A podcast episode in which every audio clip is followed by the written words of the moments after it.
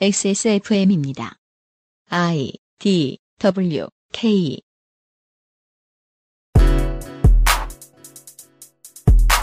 지금으로부터 6년 3개월 25일 전 서울 용산구 한강로 2가에서 일반인 5명과 경찰 1명이 목숨을 잃고 23명이 크고 작은 부상을 입는 사고가 있었습니다.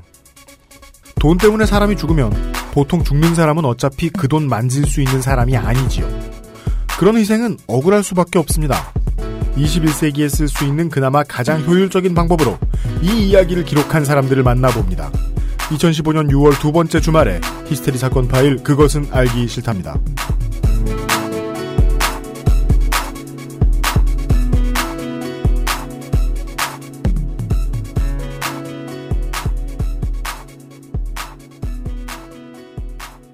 지구상에 계신 청취자 여러분 그리고 언젠가부터 공산당의 원으로 인해 저희의 서버에서 지워지신 네. 중국에 계신 청취자 여러분. 이제 중국의 RSS 피드를 받는 청취자가 저희 서버에서 싹 사라졌어요. 아, 이게 주계 장막. 이게 21세기에 부활하는군요. 그렇습니다. 어, 이런 상황에서 우리가 중국에 가서 탁구라도 쳐야 되지 않나. 무슨 소리야? 핑퐁 뭐 이런 걸 해야 되지 않나. XSFM 책임 프로듀서 UMC입니다. 지금 듣고 계신 방송은 히스테리 사건 파일 그것은 알기 싫답니다. 이용상 임수석을 소개합니다. 안녕하십니까. 중국에서 탁구 한번 쳐봐야죠. 언젠간 해보고 싶은 겁니다. 우리의 유명세를 이용하여 네. 중국의 번화가에 탁구장에 가서 네. 네 아, 그런 허황된 꿈도 꿨었죠. 네. 예 아, 해외에서 공개 방송 언제 한번 못 해보나. 음. 예 내 청취자의 집은 어디인가. 그렇죠. 자전거 타고 네네. 그 동네 차려주시는 음식 먹고 예. 가족들이랑 사진 찍고 그렇죠. 네네. 네, 총각이 있으면 어느 집 어쩌면 소개팅 소개팅하고 선 보고. 선 보고 네네. 네 그죠 후보가 될 만한 도시가 음. 예, 뉴욕 실리콘밸리 언저리 음. 동경 네. 예 그리고 중국의 대도시들이 있었는데 네. 셀수 없는 대도시들이 있었는데 일단은 증거로서는 싹 사라지셨다. 예, 중국의 청취자 여러분 힘내십시오. 다행히 거긴 메르스가 없어요. 그렇습니다. 우리나라보다 훨씬 빠르고 효율적인 네, 질병 관리 시스템. 그렇습니다. 부러움을 전하면서 예, 하지만 그 일부 진료 과목 성형외과 부분에 있어서는 세계 네. 최고인 동네에 살고 있는 UMC입니다. 그렇습니다. 네, 부러움을 전하면서 오늘은 아, 중국이나 여기나 별 다를 바 없는 예, 보통 동네 사람들이 겪는 탄압의 문제를 오랜만에 한번 들춰내 볼까 합니다. 광고를 듣고 돌아와서요.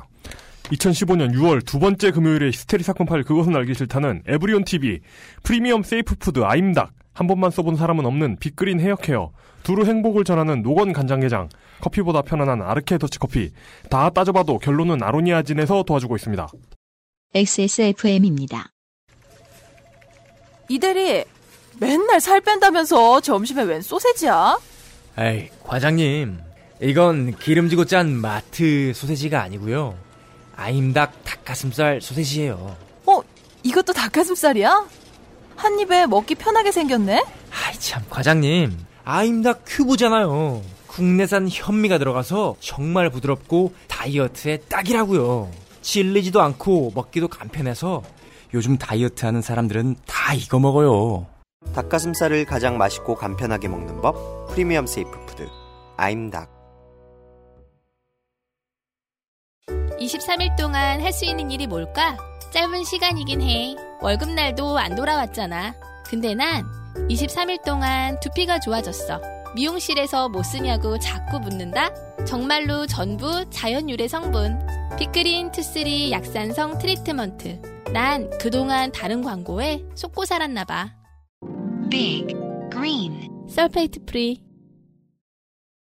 냉장 숙성이 필요한 커피란 다시 말하면 냉장고에 넣어두기만 해도 좋은 아르케 더치 커피.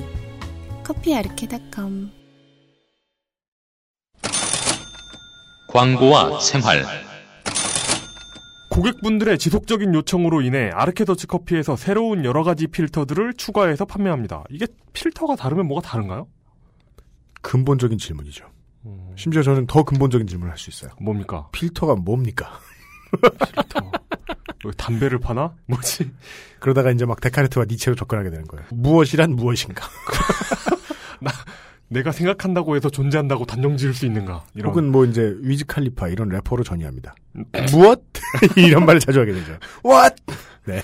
어, 56mm. 뭐 이거 이건 무기인가요? 56mm 원형 필터 네. 두 정과.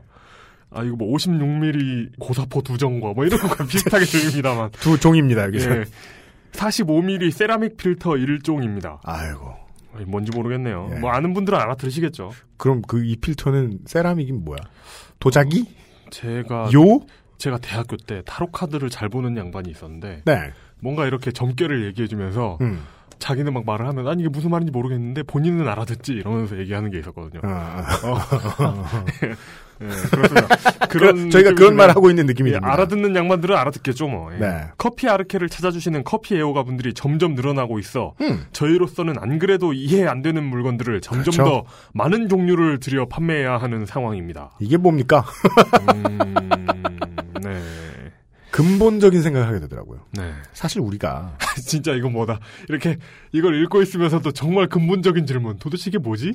광고업자는 딱 두 가지만 봐요. 네. 파시는 분이 얼마나 정직할 것인가. 음. 자기 물건에 자부심이 쩔 것인가. 그리고 써보신 분들이 얼마나 반응이 좋을 것인가. 딱 그게 두 개만 봐요. 그 나머지는 그걸 제외하고 나머지는 전문성이 없어 모르잖아요. 음. 다시 한번 생각하게 되더라고요. 네. 아 우리는 생각해 보니까 한우에 대해서도 모르고 아는 게 없어요. 냉장 냉동에 대해서도 모르고 게장에 대해서도 모르고 그래서 홈쇼핑 채널 간장에 대해서도 모른다. 홈쇼핑 채널을 계속 보다 보면 네. 그분들이 정말 대단하다는 생각이 들어요. 그분들이 만약에 뭘 자꾸 이렇게 나블라블라.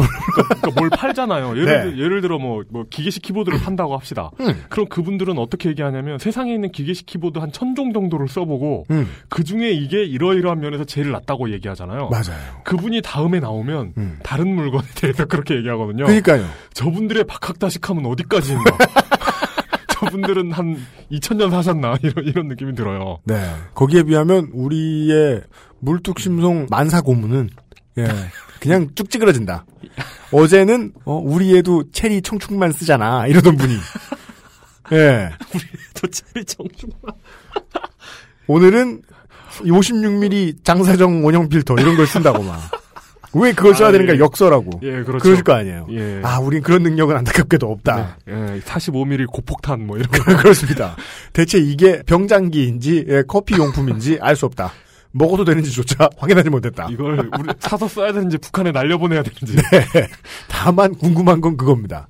아 물론 어떤 이제 어버이 단체들은 네. 풍선에 매달아서 북한의 커피 애호가들을 위해서 보낼 수도 있겠지만은 예, 그렇습니다. 어떤 뭐 최근에 유행하시는 부산대 교수분이나 일배 교수분이나 네, 네. 네 저희가 궁금한 건 언제나 사용자분들의 후기뿐입니다.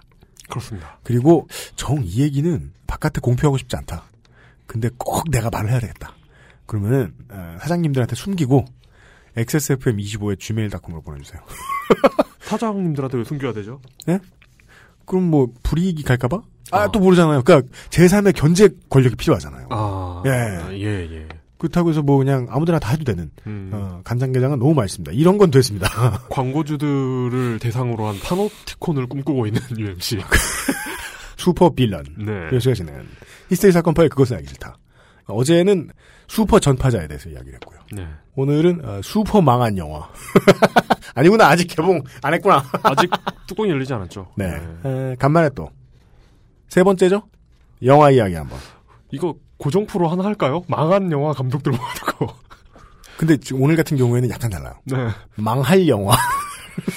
어, 이런 망할 영화. 아, 근데 저 배우들은 훌륭한 배우들이 나오는 영화더라고요. 아, 예. 예. 곧 소개해 드리지요.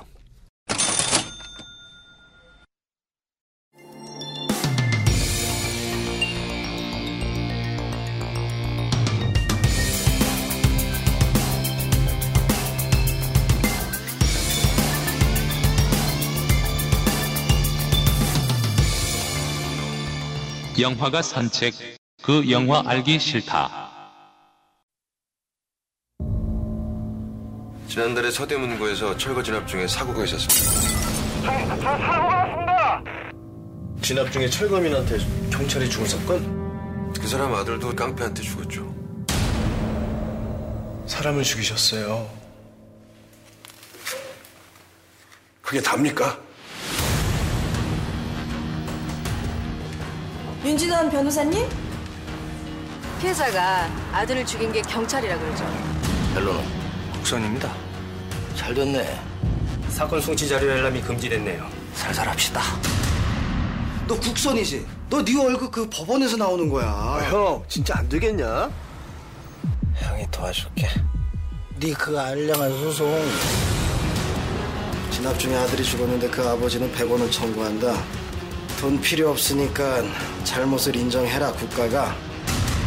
합의를 하려고 소송한 게 아닙니다. 전 국가가 책임이 있다고 생각합니다. 뭐든 뒤져서 만들어내. 어, 어떻게 구했어? 저 이거 기사 씁니다. 지금 박재호를 살릴 수 있는 건 나지. 당신이 아니야. 그게 마지막 카드야. 나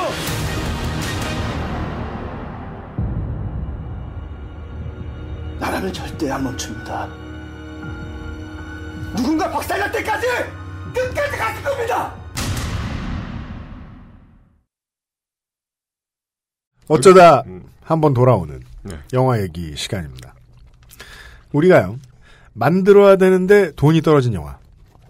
만들었는데 만들 때나 개봉했을 때나 돈과는 거리가 먼 영화. 요렇게 하나씩 다뤘는데요.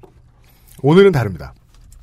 이미 다 만들고 네. 에, 떵떵거리면서 전국 개봉하는 블록버스터 영화 하나 소개해드리죠.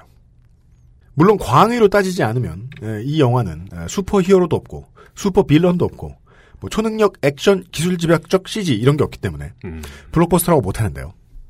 어, 블록버스터의 기본에는 맞습니다. 앞에 소개해드린 두 영화에 비하면은 돈이 정말 많이 들어간 것 같거든요. 아, 비, 아, 비교, 비교, 비교 대상이 잘못됐다. 비교 대상이 뭐 매드, 매드맥스나 뭐 이렇게 아니고. 근데 또 하나의 약속이야. 예. 앞뒤가 틀려먹은 것 같긴 하다. 네, 그렇죠. 여간에 예. 소개해드리는 영화 중에는 돈 제일 많이 든 영화 같습니다. 근데 상관없는 이야기부터 시작을 해드려야 될 것 같습니다. 재개발에는요, 이 여러 사람들의 의지와 이권이 개입을 합니다. 한두 사람의 팔자 고치는 수준의 일이 아니기 때문에 돈도 돌고요. 주먹도 돕니다. 용역은 이제 죄다 건달들입니다. 빡센 사람들이요. 원어로 하면 하드낙 라이프예요. 음. 근데 이제 예상하기 힘든 일이 발생을 합니다. 재개발 대상 지구의 원래 주민들, 즉 쫓겨나셔야 되는 분들이 자영업하고 사시는 동네 사람들이 용역을 상대로 1년이 넘게 버팁니다. 그러면 반대쪽에선 어떻게 해야 될까요? 조합원들이 내용 증명을 날립니다. 한 달 안에 주민들 다 내줬고 시공 들어가라. 음. 못 들어가냐? 계약 해지하자. 네. 시공비만 3조 5천억 원. 조합이랑 지자체랑 여기저기 들어간 비자금은 수백억 대가 됩니다.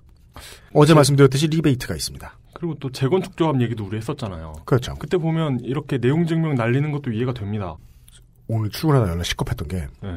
반포 쪽에 네네. 그 구반포 넘어가는 길에 네. 저 뭐냐 메르스? 아니 늘 있어 우리 동네엔. 아, 네. 네, 예. 그 아파트 재개발하면서 아, 네네. 조속한 2주만이 재건축을 앞당긴다고 써 있는 거야. 우리가 이미 지적했던 거 아니에요. 그 무서운 건데. 걷다 대고 차를 몰고 출근하다 말고 거기 내려서 동네 사람들 이주하지 마시라고 이상하지 마시라고. 거기다가 스피커 달고 그때 그 편, 그 녀석 나온 그 편. 네, 그 녀석 나오는 그 편처럼 얘기할 수는 없잖아요. 아, 네네네. 네. 리베이트만 수백억이 되는 게 맞습니다. 원래 그렇게 안 되면 사람들이 일 열심히 안 합니다. 우리나라에선 그렇습니다. 그러면 그 큰 돈이 어디서 다 나오냐? 근데 상식적으로 건설사는 현금을 쥐고 있지 않습니다. 음. 현금 쥐고 있으면 건설 안 해요. 다른 일 하죠. 네. 어느 순간 지체하다 보니까 이자만 100억에 육박하게 됩니다. 음. 근데 이거는 재개발을 해야 되는 사람의 입장이고 네. 입장 같은 거 안 가지고 있을 것 같은 경찰이 뭐가 급한지 속전으로 진압을 시작합니다. 통상의 방식하고도 다르고 경찰 진압 수칙에도 어긋난 진압을 합니다. 왜? 왜 어긋나느냐? 주민들하고 교섭을 한 적이 한 번도 없었으니까요. 재개발을 해야 되는 사람들이 대체 줄을 얼마나 높은 곳에 된 건지 모르겠어요. 음. 절묘한 타이밍에 공권력을 움직여줄 힘이 있을 줄까지 됐었을 거 아닙니까? 뭐 다 좋아요. 그런데 하필이면 거기서 사람이 목숨을 잃습니다. 철거 용역 피해자 5명과 경찰 1명이요. 공권력을요, 원하는 타이밍에 움직일 만한 세력이 있으면, 만약에 있다면, 그들은 경찰의 희생자가 나온 게 다행이라고 여겼을 겁니다. 문제의 본질을 싹 덮어주니까요. 2009년에 설 연휴를 뒤덮었던 용산 국제업무지구 4구역 철거 현장 화재 및 폭력 진압에 의한 사망 사건, 즉 용산 참사에 대한 보도는요. 2009년 1월 말 내내 이어지다가 대체 누가 얼마나 센 놈이 문제의 본질을 감추고 싶어 했던 건지 언론에서 잘 안 보이는 곳으로 퇴장하고요. 2월 초에는 갑작스럽게 군포 연쇄살인 사건의 용의자에 대한 보도가 줄줄이 헤드라인을 꿰차고 앉는 방식으로 밀려납니다. 기억들 나실 겁니다. 네. 군포 연쇄살인 사건 보도는 흉악범죄라고 해도 너무너무 이례적으로 범인의 얼굴과 이름이 모두 다 공개가 됐습니다. 그 잔인한 범죄 수법이 시간만 나면 선정적인 형태로 뉴스 채널에 도배가 됩니다. 보통 이런 문제가 커질 때는요. 유영철 연쇄살인 사건 당시를 생각을 해보면 범인이 잡히기 직전에 잡히고 난 뒤에 언론이 시끌시끌합니다. 근데 이 사건은 범인이 잡히고 5일이 지나도록 뒷꼭지에 짧게 숨어 있다가 검거 작전이 진작에다 마무리된 상황에서 뜬금없이 대문으로 올라옵니다. 다른 사건을 덮기 위해 뒤지다가 간택된 사건이라는 인상을 받은 사람들은 이미 그때도 많았습니다. 며칠 뒤에 김유정 당시 민주당 의원이 이 여론조작 전략을 주도한 게 청와대라는 사실을 밝혀냅니다. 바깥의 움직임하고 무관하게 검찰하고 법원은 자기 갈 길을 갔었습니다. 국민참여재판 신청이 기각됐고 검찰 수사 기록을 변호인 측이 요청을 했는데 요걸 안 내놓고 법원이 다시 그럼 그냥 압수해달라 라고 신청했으나 법원에다가 신청했는데 법원이 쌩까고 결국 살아남은 철거 피해자 전원을 유죄 판결해버린 사건이었습니다. 네. 이 사건을 모티브로 그저 모티브로 하고 있다는 느낌이 강력하게 드는 제작에 관여한 사람들도 정확히 이 사건을 다룬 영화는 아니라고 주장하는 뭐 좋은 처신이죠. 예. 그런 영화가 2013년에 제작이 끝났는데 개봉이 안 됩니다. 안 된 건지 못 된 건지 모르겠고 오늘 나와주신 분들한테 이 질문을 드려도 시원한 답이 나올 거라고는 예상되지는 않습니다. 네. 아무튼 2년이 지나서 이번 달에 두 주 후에 개봉합니다. 굵직굵직한 커리어를 가진 배우들이 무더기로 출연하는 전 그래서 예측합니다. 제작비는 적지 않았을 것이다. 허황되었음에도 기록 영화인데다가 유명인 코빼기 하나 찾아볼 수 없으며 저예산인 망원동 인공위성과는 완전히 반대인 네. 영화 소수 의견에 하지만 매드맥스만큼 반대는 아닌. 그렇습니다. 매드맥스와 네. 망원동 인공위성 사이에 어딘가에 위치해 있는 네네네. 영화 소수 의견에 김성재 감독께서 청취자 여러분을 뵙기 위해서 XSFM 스튜디오에 나와 있습니다. 반갑습니다. 네, 반갑습니다. 저는 영화를 연출한 김성재라고 합니다. 네. 네, 안녕하십니까.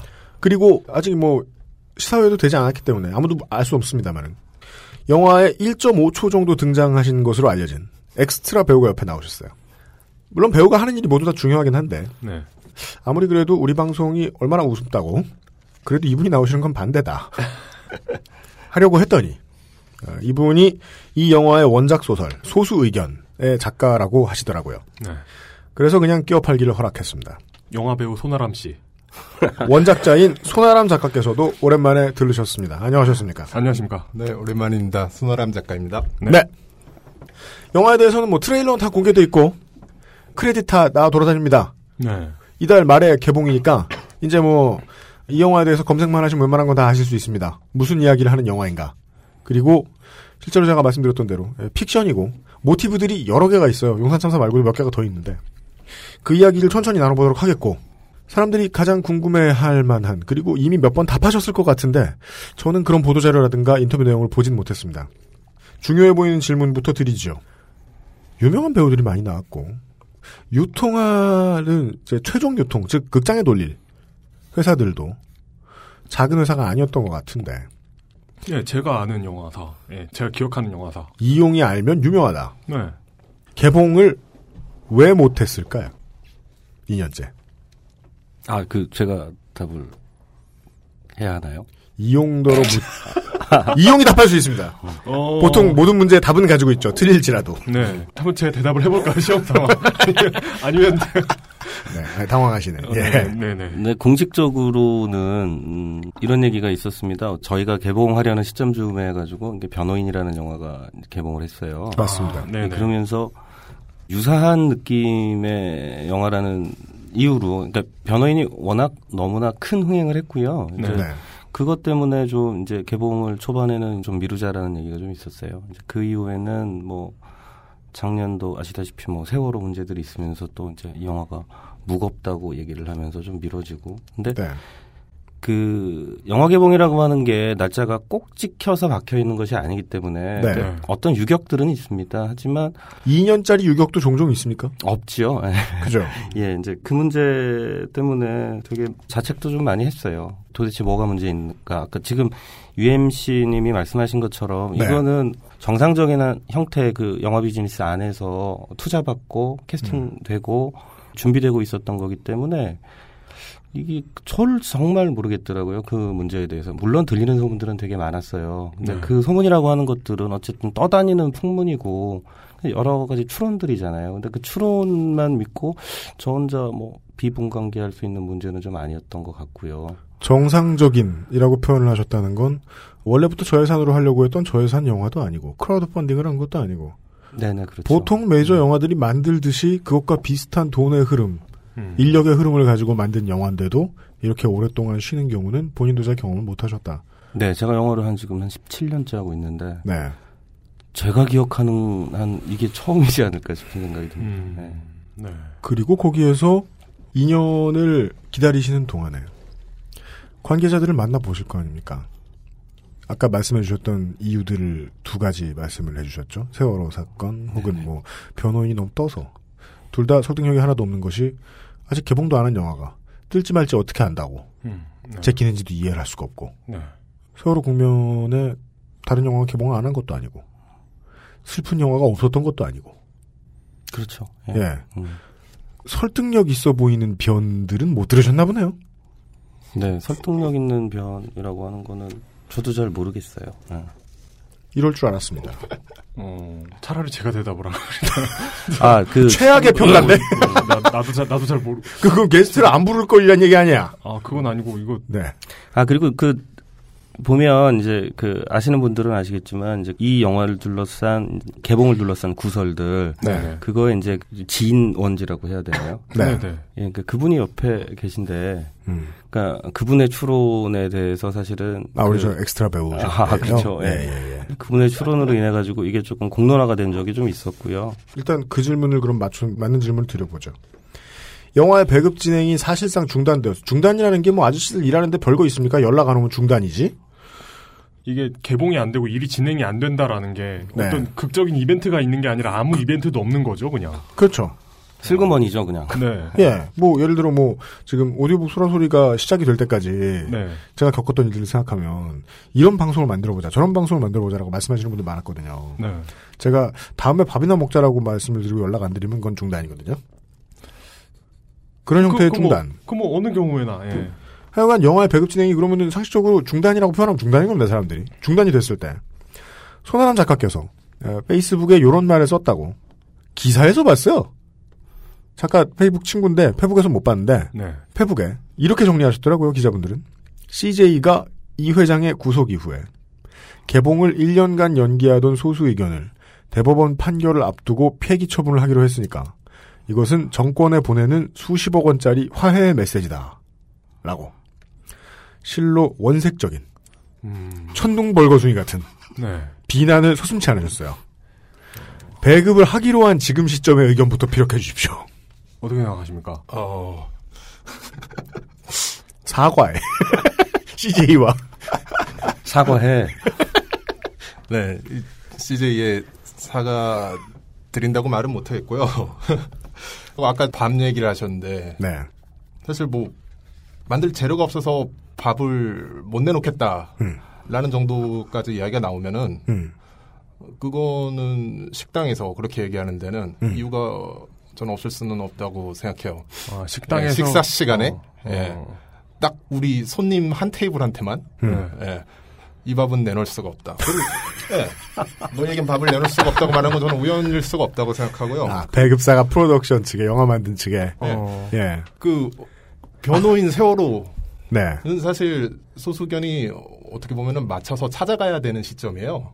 예. 네, 네, 맞습니다. 그러면 상업적으로 그렇게 해야. 되는 예. 이유일 수도 없고, 뭐 그리고 사실 내부적으로 제가 직간접적으로 겪었던 이야기를 여기다 다 할 수는 없지만 이 영화가 그 철거민에 대한 이야기인데, 네. 영화 외적으로 우리 자주 하던 얘기처럼 철거 서사를 갖게 됐고, 음. 어떻게 보면 영화가 재개발된 셈이고, 사실 여기 아, 그렇군요. 네. 아, 여기 저기 오랜만에 왔는데 네. 스튜디오도 지금 재개발이 됐잖아요. 네, 그렇죠. 네, 굉장히 어, 어, 커졌어요. 예, 예, 그렇- 그렇죠. 네. 스튜디오가 스스로 자라난 건 아닙니다. 예. 네. 옮긴 거죠. 네. 네. 그래서 뭐 소수견도 위- 위층으로. 예, 음. 재개발됐다라고 정리를 하고 음. 대답을 끝내면 안 되겠습니까? 음, 사과는 안 하겠지만. 네, 사과할 수 없고요. 네. 그 아까 하려던 질문을 다시 드리죠. 변호인 얘기는 영화에 대한 궁금증으로 드리는 겁니다. 2013년 6월에 촬영이 끝났다고 들었습니다. 네. 중요한 스토리가 이제 법정에서 이제 뭐 끌고 풀어지고 하는 영화라는 점에서 이걸 뭐 법정 드라마라고 대충 퉁쳐 부르면 저 예, 그 법정이 나오는 영화에 대해서 좀 찾아봤거든요. 네. 근데 법정 영화라고 치니까 법정 스님의 의자라는 아. 다큐 영화가 나왔더라고요. 그러게요. 네네. CJ 측은 한때 뭐 법정 스님의 다큐가 나가지 안 되겠다. 네. 어, 법정 스님 관련된 거 말고. 그래서 기사들을 뒤져보면 시기를 다르게 변호인하고 가져가기 위해서 네. 처음에 생각했던 건 2013년 12월 변호인이 개봉했던 그 전에 개봉하려고 그랬다. 네, 그랬었습니다. 예. 그러니까 그건 이제 저와 제작사의 의지였죠. 사실 그 부분에서 이제 당시 이제 투자 배급을 그 맡았던 CJ 쪽에서 네. 뭐 예를 들면 우리말로 이제 시다대라 그러는데 네, 영화계에서 쓰는 그게. 뭡니까? 영화를 만들 때 구체적으로 날짜를 결정하진 않지만 어떤 시점에 영화를 개봉할 것이다 그러면 거기에 맞춰서 이제 모든 프로덕션들이 이제 그 시점을 향해서 이제 달려가잖아요. 음, 네. 예, 그러니까 그 어떤 그 시점을 맞추는 건데 저희가 가능한 시점은 10월 이후부터였어요, 사실은. 10월. 한참 전부터 가능했네요. 변호인이 나오기. 그렇죠. 10월 한 중순 이후부터 11월은 아, 아무 때나 가능할 수 있을 만큼 네. 작업을 완료하고 개봉 준비를 할 수 있었는데 그 시절이 그리고 또 빅 시즌은 아니잖아요. 그러니까 저희 그렇습니까? 영화도 그렇죠. 예. 네, 저희 영화도 빅 시즌에 들어갈 영화는 좀 아니라고 생각을 했고 추석 지나면 좀 비껴가는 겁니까? 대목을? 그렇죠. 그러니까 추석과 보통 크리스마스 시즌의 이제 사이 음. 음, 그 시절 정도에서 이제 가능하다고 생각을 하고 준비를 했고 그것 때문에 사실은 좀 쫓기듯 바쁘게 촬영을 한 면도 좀 있어요. 2013년 가을에 맞추시려고. 네네네. 충분히 할 수 있을 만큼 그렇게 해놓자라고 했는데 이제 그 시점을 놓쳤고 변호인이라는 영화가 준비되고 있었던 걸 알고 있기는 했으나 그리고 네. 뭐 성광호라는 아주 빅스타가 나오기는 하지만 음. 그 영화가 이 정도까지 사회적인 파장을 일으키면서 큰 영화가 될지는 음. 몰랐죠. 예, 몰랐고 윤계상과 송강호의 어, 일기토 그러게요. 이런- 어. 아, 영화를 참 보여드리지 못해서 네. 아쉽습니다만, 음. 영화를 보시면 윤계상 씨의 연기가 되게 훌륭합니다. 음, 네. 어, 그리고 아주 근사한 표정으로 이제. 거의 주인공이십니다. 정말, 예, 네. 예, 멋지게 나오고 있습니다. 아, 예. 그, 예의가 아닐 것 같다는 생각이 들면서도 자꾸 여쭤볼 것 같네요, 오늘 내내. 10월 달에. 네네. 배급사를 통화라도 하시지 않습니까? 2013년 10월에 뭘 하든가요? 다음 주에 봐요. 쌀이 덜 보통 불려졌어요. 그, 보통, 제가 직접 통화를 하지는 않죠. 그러니까 저는 뭐 이 영화 연출자이니까. 근데 네. 저희 이제 프로듀서나 뭐 제작자하고 이야기를 해보면 매달 배급사에서는 배급회의 같은 거를 하겠죠. 그러니까 예. 많은 영화들을 움직이니까 그 달에 어떤 그러니까 보통 2주 간격으로 이제 영화들을 이제 배치를 하는데 이제 매번 그 회의 테이블에 저 영화가 안 올라갔던 거로 저는 알고 있어요. 그러니까 배급사의 회의 그렇죠. 테이블에. 그게 예. 무슨 의미인가요? 어떤 어떤 어떤 영화들이 있어요. 그러면 이제 그 영화들의 이제 배급 시기를 조율을 해야 할 거 아닙니까? 그렇죠. 그러면 이제 그 작업이 완료된 영화들 중심으로 그때 그때 조금씩 조금씩 이제 유격을 갖고 조정이 되죠. 근데 네. 저희 영화가 그 테이블에 못 올라간 채로 차일피일 미뤄지는 방식. 아까 지금 그 UMC님이 말씀했던 것처럼 그런 거죠. 그러니까 delay 되고 있다라고 하는 거는 뭔가 오늘부터 좀 delay를 하겠습니다가 아니잖아요. 그게 통보가 그죠. 오는 게 아니잖아요. 음, 네. 그러니까 그냥 어느 순간 이제 이게 회의에 어떤 재료로 올라가지 않고 그냥 쓱 쓱 한 달이 두 달이 그런 식으로 이렇게 흘러가는 거죠. 그러다 보면 적절한 시점을 놓치게 되는 거고 그렇다고 저희 영화가 뭐 구정이나 크리스마스 이브나 뭐 이런 날 개봉할 수 있는 영화가 아니라는 걸 알고 있었어요. 네. 그런 시즌이 와버리고 음. 근데 그 시즌이 가버리면 또 다른 이제 그 비수기 시즌들 네. 사이사이 들어가는 시즌들에서 또 한번 try를 하, 면 뭐 피드백이 없고 뭐 그런 식이었던 것 같아요. 그러니까 아예 회의 안건조차 되지 못하는 우리 엄마가 저한테 너무 많이 하던 말이라 제가 살면서 가장 쓰기 싫어하는 단어가 하나 있어요. 뭡니까? 어영부영했군요. 어영부영. 아 그러네요. 예. 그게 제 인생이라고 연 예. 생각하시는데 음. 사람과 사람 사이의 커뮤니케이션을 가지고 상상을 대충 해보면은 프로덕션 분들이 배급사에 계속 전화를 해보시고 배급사 쪽에서는 무슨 대표이사가 받겠습니까? 과장급 차장급이 얘기해주지. 음. 이번 주에는 그거 그걸 회의하고 이거 회의 안 했는데요. 네, 다시 연락드리겠습니다. 끊은 다음에 다시 이제 감독님이 궁금해하시면 프로덕션 측에서 이번 주에도 얘기 안 한 것 같던데요. 하는 식으로 한 6개월 흘렀더니 대목 몇 개가 지나가고 대목을 피해야 했고 뭐 블라블라 피해야 했고 세월호는 그 많은 핑계들 중에 하나였네요. 음, 네, 그러네요. 그래서 1년이 지났을 테니까요. 1년이란다. 가만히 있어보자. 어떻게 봐야 되나. 한 7, 8개월이 지났을 테니까. 그렇죠. 예. 세월호 국면 이후부터는 좀 일부에서 동력이 떨어졌겠네요. 개봉 안 하겠네 이러면서. 그러니까 세월호가 4월이었잖아요. 세월호의 여파들로 뭐 4월, 5월, 뭐 6월까지 간다라고 치면 네.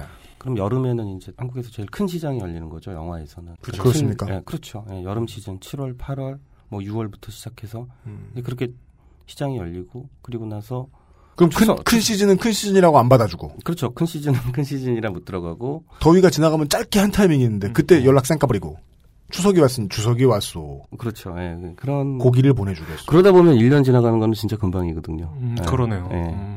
하여간 그런 식으로 미뤄제끼는 영화들은 거의 없다. 만들어 왔으면. 그렇죠. 예, 그 정도로 많은 시간을 그렇게 delay 되는 경우는 없죠. 그럼 여기까지 생각을 해봐야 되겠네요.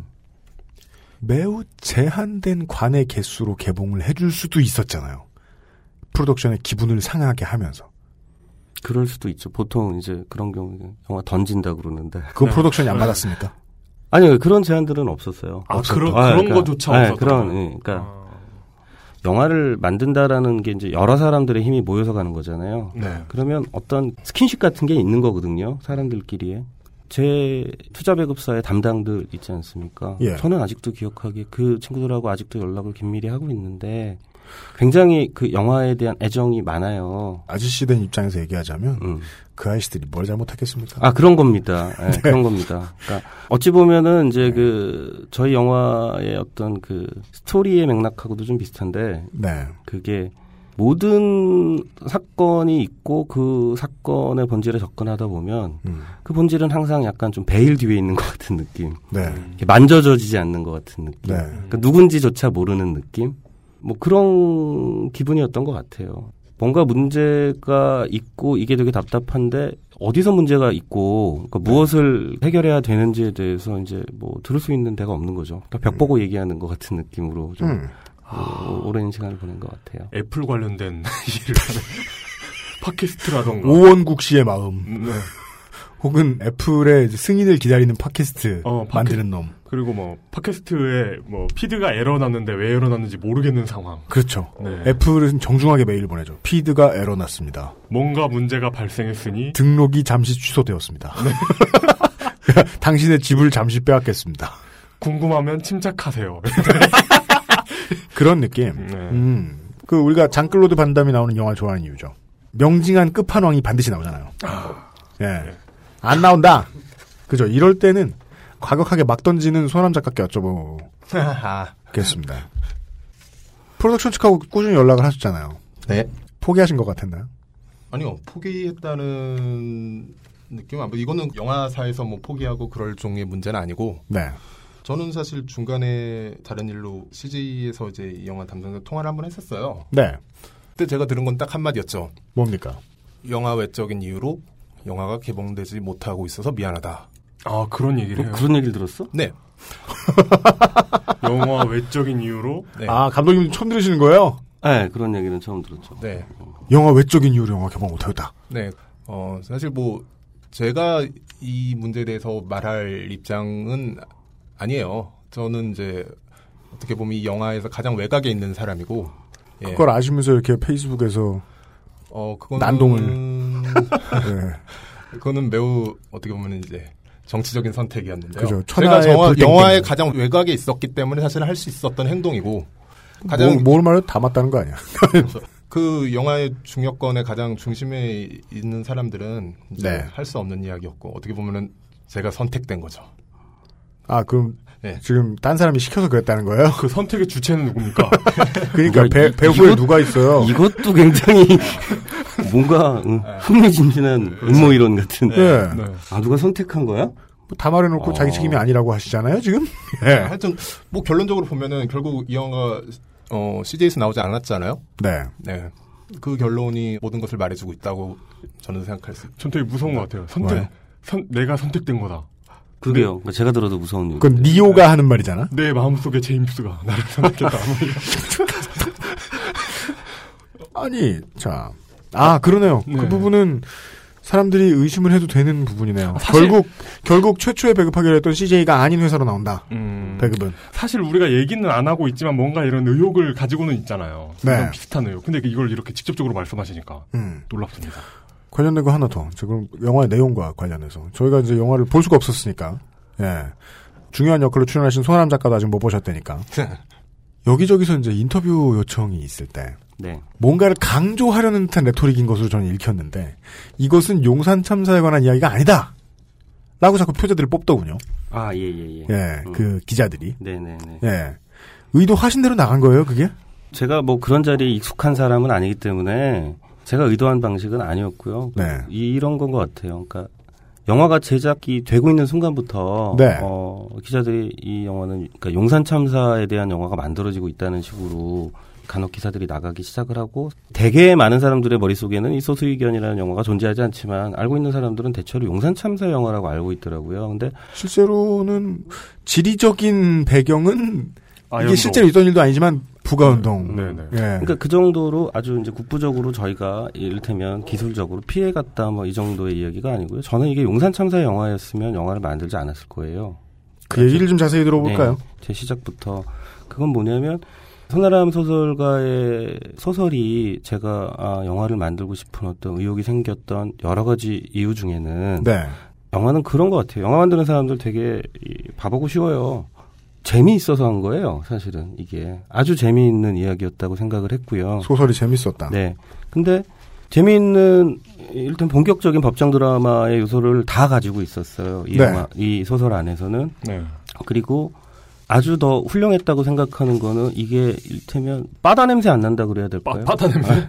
바다 냄새 나려면 법정 영화는 어떻게 돼야 돼요? 아니죠. 굉장히 바다 냄새 나는 한국 영화가 많다고 생각해요. 뭐냐면 이- 예를 들어 어 특정 작품을 언급해야 하나요? 그 많은 그러니까 언급해 주시면 전 좋을 것 같아요. 아, 그 우리 우리 모두 즐거워요. 이- 감독님만 불행해지고. 어, 본인의 불행과 그 법정 드라마뿐만 아니라 사실은 많은 한국 영화들이 보면 영화가 표현하고 있는 시대와 그 풍경 같은 게 있잖아요. 공기와 풍경 같은 거. 근데 그렇죠. 한국 영화인데 이건 도저히 한국 같지 않은 상황과 설정과 이야기들로 가는 것들도 전 되게 많다고 생각을 해요. 물론 이제 뭐, 뭐 그런 조- 것들을 조선미녀 삼총사 어 이렇게 정확한 지적질. 네. 조선 미녀 삼총사. 저는 이 영화가 무겁고 진지하고 뭐 이런 거 이전에 너무 흥미 있었어요. 흥미가 있었고 음. 아 그리고 용산이었으면 안 했을 거라고 얘기하는 게 뭐냐면 실화 영화라는 거에 대해서 저는 납득을 잘 못하겠어요. 실화면 실화고 영화면 영화인데 영화는 가짜거든요. 어, 픽션이면- 픽션이면 예, 픽션이고. 픽션이면 넌픽션이면 넌픽션인데 그런 거 있잖아요. 진실을 쭉 얘기했다가 거기서 작은 거짓말을 해가지고 전체를 흐트러뜨리는 경우도 되게 많잖아요. 그렇죠. 그때는 보통 영화를 만드신 분의 의도보다 훨씬 심하게 부풀려지지요. 네, 네. 근데 이게 그러면 허지웅 씨 같은 메시아 증후군이 있는 분들이 그건 어. 사실이 아니고 영화라니까 이 바보들아 하면서 가르치는 척하면서 즐거워하고 네. 그런 상황을 경계하셨다. 예전에 그런 역할 진중권 교수님이 하셨는데 요즘에 네. 이게 용산을 직접적으로 다루었고 그 안에서 어떤 픽션이 들어간다라고 생각하면 굉장히 부담되는 일이라고 생각을 해요. 음, 그렇죠. 어, 예, 예. 그리고 그 당시 영화를 통해서 예를 들어서 제가 제일 싫어했던 표현들이 한때 유행했던 공분, 공분, 네, 뭐 사회 공분 뭐 이런 거 그다음에 힐링 뭐 이런 단어들 있잖아요. 네. 아, 저는 이런 게 뭔가 좀 오그라드는 느낌이었어요. 음, 공분과 어, 힐링. 예. 그리고 공분이라는 말 저는 굉장히 선정적으로 다가오거든요. 그렇죠. 예. 근데 네. 소수의견이라는 영화를 만들고 싶었을 때는 아 이건 그러지 않아도 할 수 있겠다라는 생각이 좀 들었어요. 그런 것 없이 공부란 소분 그런 예. 그런 거 없이 음. 담담하게 가면서도 본격적인 법정 드라마를 만들면서 어떤 변호사의 성장담을 다루면서 그 이야기를 둘러싸고 있는 그 사회적인 공기와 시대의 풍경 같은 것들은 21세기 넘어와서 제가 느끼고 있는 한국 사회의 풍경 같은 거라고 생각했거든요. 저는 너무 하고 싶었어요, 이 영화를. 뭐 그렇게 시작을 했었던 것이고, 그럼에도 불구하고 용산 참사가 이 소설을 쓰게 한 모티프, 뭐 이런 거는 됐다고 생각을 해요. 모티브는 아주 작은 것도 될 수 있으니까. 네, 그렇죠. 모든 창작은 어떤 모티브가 있잖아요. 네. 가상의 무엇을 만들어내지만 실제 있는 것처럼 느껴지게 하는 게 또 어쩌면 영화적인 이야기를 만드는 방식이잖아요. 네. 두 분에게 같이 드려야 하는 제 질문이 되겠네요. 그러면 음. 이제 그러니까 어떤 네트워크를 선택해야 되냐의 문제인데 무슨 네트워크를 버리고 사실을 실화를 바탕으로 한 영화 라는 레토릭은 좀 그런 수식은 가능한 한 피하고 싶으셨다. 네, 저는 그랬습니다. 그래서 근데 그렇다면 그냥 우리가 중딩 때 배우던 그냥 픽션의 기본적인 개념에 천착하면 되는 겁니까? 어, 그냥 있을 법한 일의 구성. 작가님한테 여쭤볼까요? 네. 일단 있는 그대로를 말하면 사실 소수견은 용산 참사 실화에서 차용한 부분이 굉장히 적은 네, 정말 모티브에 해당한 이야기고요. 굉장히 적습니까? 네. 사례로 설명해 주실 수 있겠습니까? 어, 일단은 국민참여재판 실제로는 가지 못했잖아요. 그렇죠. 소수견은 국민참여재판에 대한 이야기이기도 하고 그렇습니다. 그리고 화재라는 사건이 있지도 않았고 물론 철거촌이라는 배경, 철거민이라는 배경은 있지만 용산 참사 이야기가 아니다라는 감독님의 말은 저는 이제 다른 각도로 동의를 해요. 용산 참사 이야기가 아니고 제 생각은 용산 참사 이상의 이야기라고 생각합니다. 더 큰 이야기. 사실 어떤 철거촌이나 정부보다 우리 가 다루는 이야기에서 다루는 건 훨씬 더 큰 단위의 그런 어떻게 보면 사법 체계를 정면으로 다루는 그러니까 변호사인데 변호사의 적이 사실은 그의 어떤 직업이기도 한 법인 거죠. 예. 최근 개봉한 영화로 비교하자면 샌 안드레아스하고 비슷하다고 보면 되겠습니까? 있을 수 있는 큰 일이잖아요. 그렇죠. 땅이 갈라지고 사회가 무너지고. 그리고 실제로 비슷한 LA 지진 같은 것도 있었고. 그러니까요. 음, 그래서 보지 않아서 대답하기 곤란한데요. 재밌을 것 같아요. 음. 예. 예. 매드맥스보다는 산안드레스에 가깝다. 아까부터 점점 범위를 줄여나가고 있습니다. 그리고 아까 감독님이 이제 뭐 공분, 힐링 이런 걸 표하고 싶었다. 근데 그거는 정말 저도 제가 처음에 소설을 쓸 때부터 네. 굉장히 가장 크게 염두에 뒀던 부분이고 소설도 그렇고 영화도 그렇고 이 이야기는 어, 지금까지 기본적으로 이런 주제를 다루는 이야기들이 취하지 않았던 전략. 저희는 뭐 독자나 관객을 그런 식으로 설득하는 전략보다는 오히려 재미로 압도하겠다. 사실 재미를 가장 중요하게 생각한 부분이고요. 네. 어, 우리는 법률을 정면으로 다루기 때문에 어떤 법률 게임이라든지 음. 법률 드라마가 할 수 있는 어떤 가장 중요한 부분을 놓치지 않으려고 했고 용산 참사를 실화로 다뤘다는 거는 어떻게 보면 그 감독님이 이제 자주 얘기하시던 네. 기시감이다. 예. 네, 예? 기시감. 예. 어서 봤던 것 같은 느낌이다. 그렇죠. 예. 그 제가 이제 언론에 익숙하지 않아서 그런 걸지도 모르겠는데요. 네. 어쨌든 간에 언론은 계속 이게 용산 참사 영화라고 했을 때 네. 제가 뭐 예를 들면 2년 동안 개봉도 못 했고 힘들고 부담되고 어깨가 무겁고 이래서 용산을 부인하는 게 아니고요. 그러니까 정확, 그렇죠. 예, 정확히 얘기를 하자면 아 이것은 용산 참사를 직접적으로 다룬 이야기는 아니라는 건 좀 얘기를 하고 싶었던 거예요. 근데 그렇게 얘기를 해도 결국 언론에서 나가는 방식이라는 거, 음, 그 일부분이 따지면 뭔가 되게 부인하는 것처럼 보이더라고요. 그래서 개봉이 얼마 남지 않았지만은 그 남은 기간 안에서도 아, 이 얘기를 내가 구구절절히 할 필요는 없겠구나. 음. 그 머릿속으로 그런 생각 해봤어요. 그러니까 2014년도 이후에 네. 지금 한국에서 타이타닉 같은 영화가 만들어져요. 음. 그 영화의 디테일을 구성하고 테마를 좁혀나가고 관객들한테 그 공감의 코드를 가져가고 이런 흥미있는 이야기를 구성한다고 해도 그게 세월호로부터 나는 자유로울 수 없을 거라고 생각하거든요. 대중의 기시감으로부터 자유로울 방법은 없다. 그렇죠. 근데 이게 이, 이걸 듣는 분들한테 어떻게 들릴 것 같냐면 어쨌든 소수 의견은 2년간 별다른 이유 없이 뭐 이유가 있는지는 모르겠지만 이유를 알 수 없게 개봉이 지연됐던 영화고 그 이유가 혹시 영화 내부에 있는지 확인할 수 있는 시간이 얼마 안 남았습니다. 그러니까- 어쩜 영화가 정말 엉망이라 그런가 이런 자책도 정말 많이 했죠. 아 근데 네. 그런 상황이고 이게 뭐 CJ 말씀도 하셨고 네. 손나람 작가님께서 그런데 이런 상황에서 용산 참사와의 관련성을 감독이 부인하고 있다. 이게 어 듣는 사람들 입장에서는 뭔가 좀 음. 어, 비겁하게. 비겁, 해 보일 수도 있는 상, 아, 상황인 예, 것 그, 같아요. 예. 그러니까 그게 저는 어, 좀 딱히 media friendly하진 않다. 음. 이재명 시장이었으면 정반대로 했을 것이다. 아, 예, 바로 그겁니다. 그렇지. 예. 저는 이렇게 정리하고 싶어요. 저는 제가 말하고 싶은 거는 용산 참사 이야기로 했을 때 항상 이제 진영 논리로 갈릴 때 평가받는 게 좀 반정부적인 입장이다. 음. 네. 아, 그렇죠. 근데 저희 네. 영화의 스탠스는 그것 이상이거든요. 훨씬 더 극단적. 저는 무정부주의에 가까운. 왜냐하면 저희는 어떤 특정한 정권이나 정부에 대해서 그런 정책에 대해서 반대하는 것 이상의 어떤 사법 체계라는 건 대한민국으로 국한해도 반세기 이상의 역사를 가지고 있고 음. 그 안에서 어떤 법이 작용하는 방식을 어떤 정면으로 들이받고 싶은데 그것을 어떤 한 철거촌의 어떤 프레임에다가 가다 놓는 것 음. 이제 그것들이 저희는 오히려 그 온건하다고 음. 저 같은 경우는 굉장히 온건하고 어떻게 보면 쉬운 해석 가장 한복판에 있는 소재는 법이군요. 그렇죠. 그 중심 인물들을 철거민으로 선택하지 않았던 것도 어떤 그 중간자적인 시선에서 철거민을 규율하고 지배하고 사람들을 지배하는 건 법이란 말이에요. 그 법을 음. 법을 다루는 직업인 사람이 다뤘을 때 어떤 음. 나타나는 어떤 연쇄작용, 화학작용들을 좀 보여주고 싶었고요.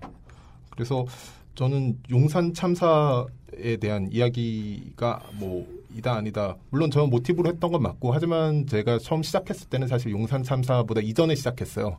중간에 분명히 영향을 받긴 했지만은 그 사건의 이제 법률적인 진행에서 저는 영향을 받았고요. 네. 음. 그 전에 제가 처음 시작하고 싶었던 이야기는 만약 국민이 국가를 음.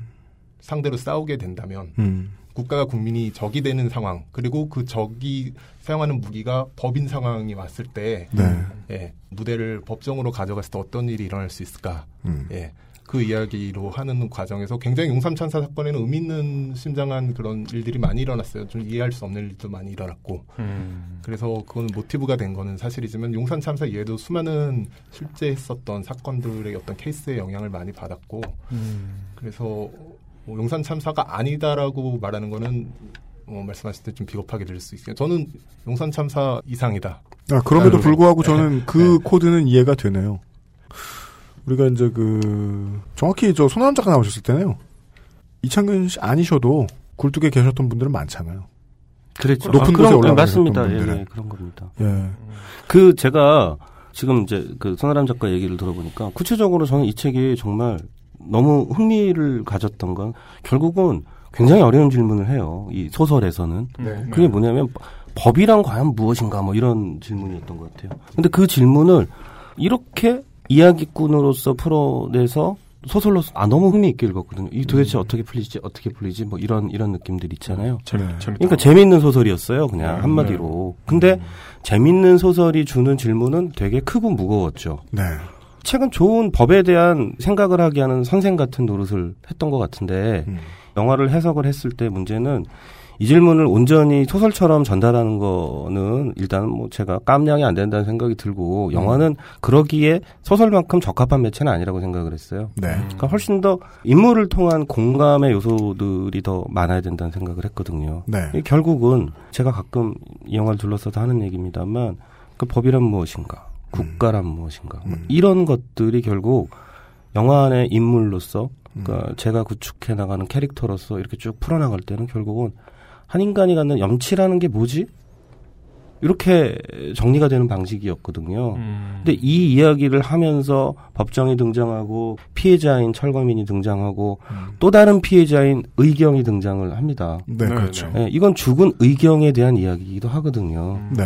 근데 이런 영화를 한다고 했을 때 사람들한테 가장 쉽게 이해하는 방식으로 너무 손쉽게 용산 참사에 대한 영화라고 하는 건 음. 제가 유가족들 사고로 상처 입고 그 비극을 온몸으로 견디는 그분들한테 너무너무 죄스러운 예의가 거예요. 아니다. 오히려. 예. 저는 그게 예의가 아니라고 생각했어요. 그러니까 네. 그건 또 제가 갖는 염치인 거거든요. 네. 내가 이 영화를 용산 참사의 영화가 아니라고 얘기하는 건 무엇이 두렵거나 음. 무엇을 피해가고 싶거나 변명하고 싶어서가 아니고요.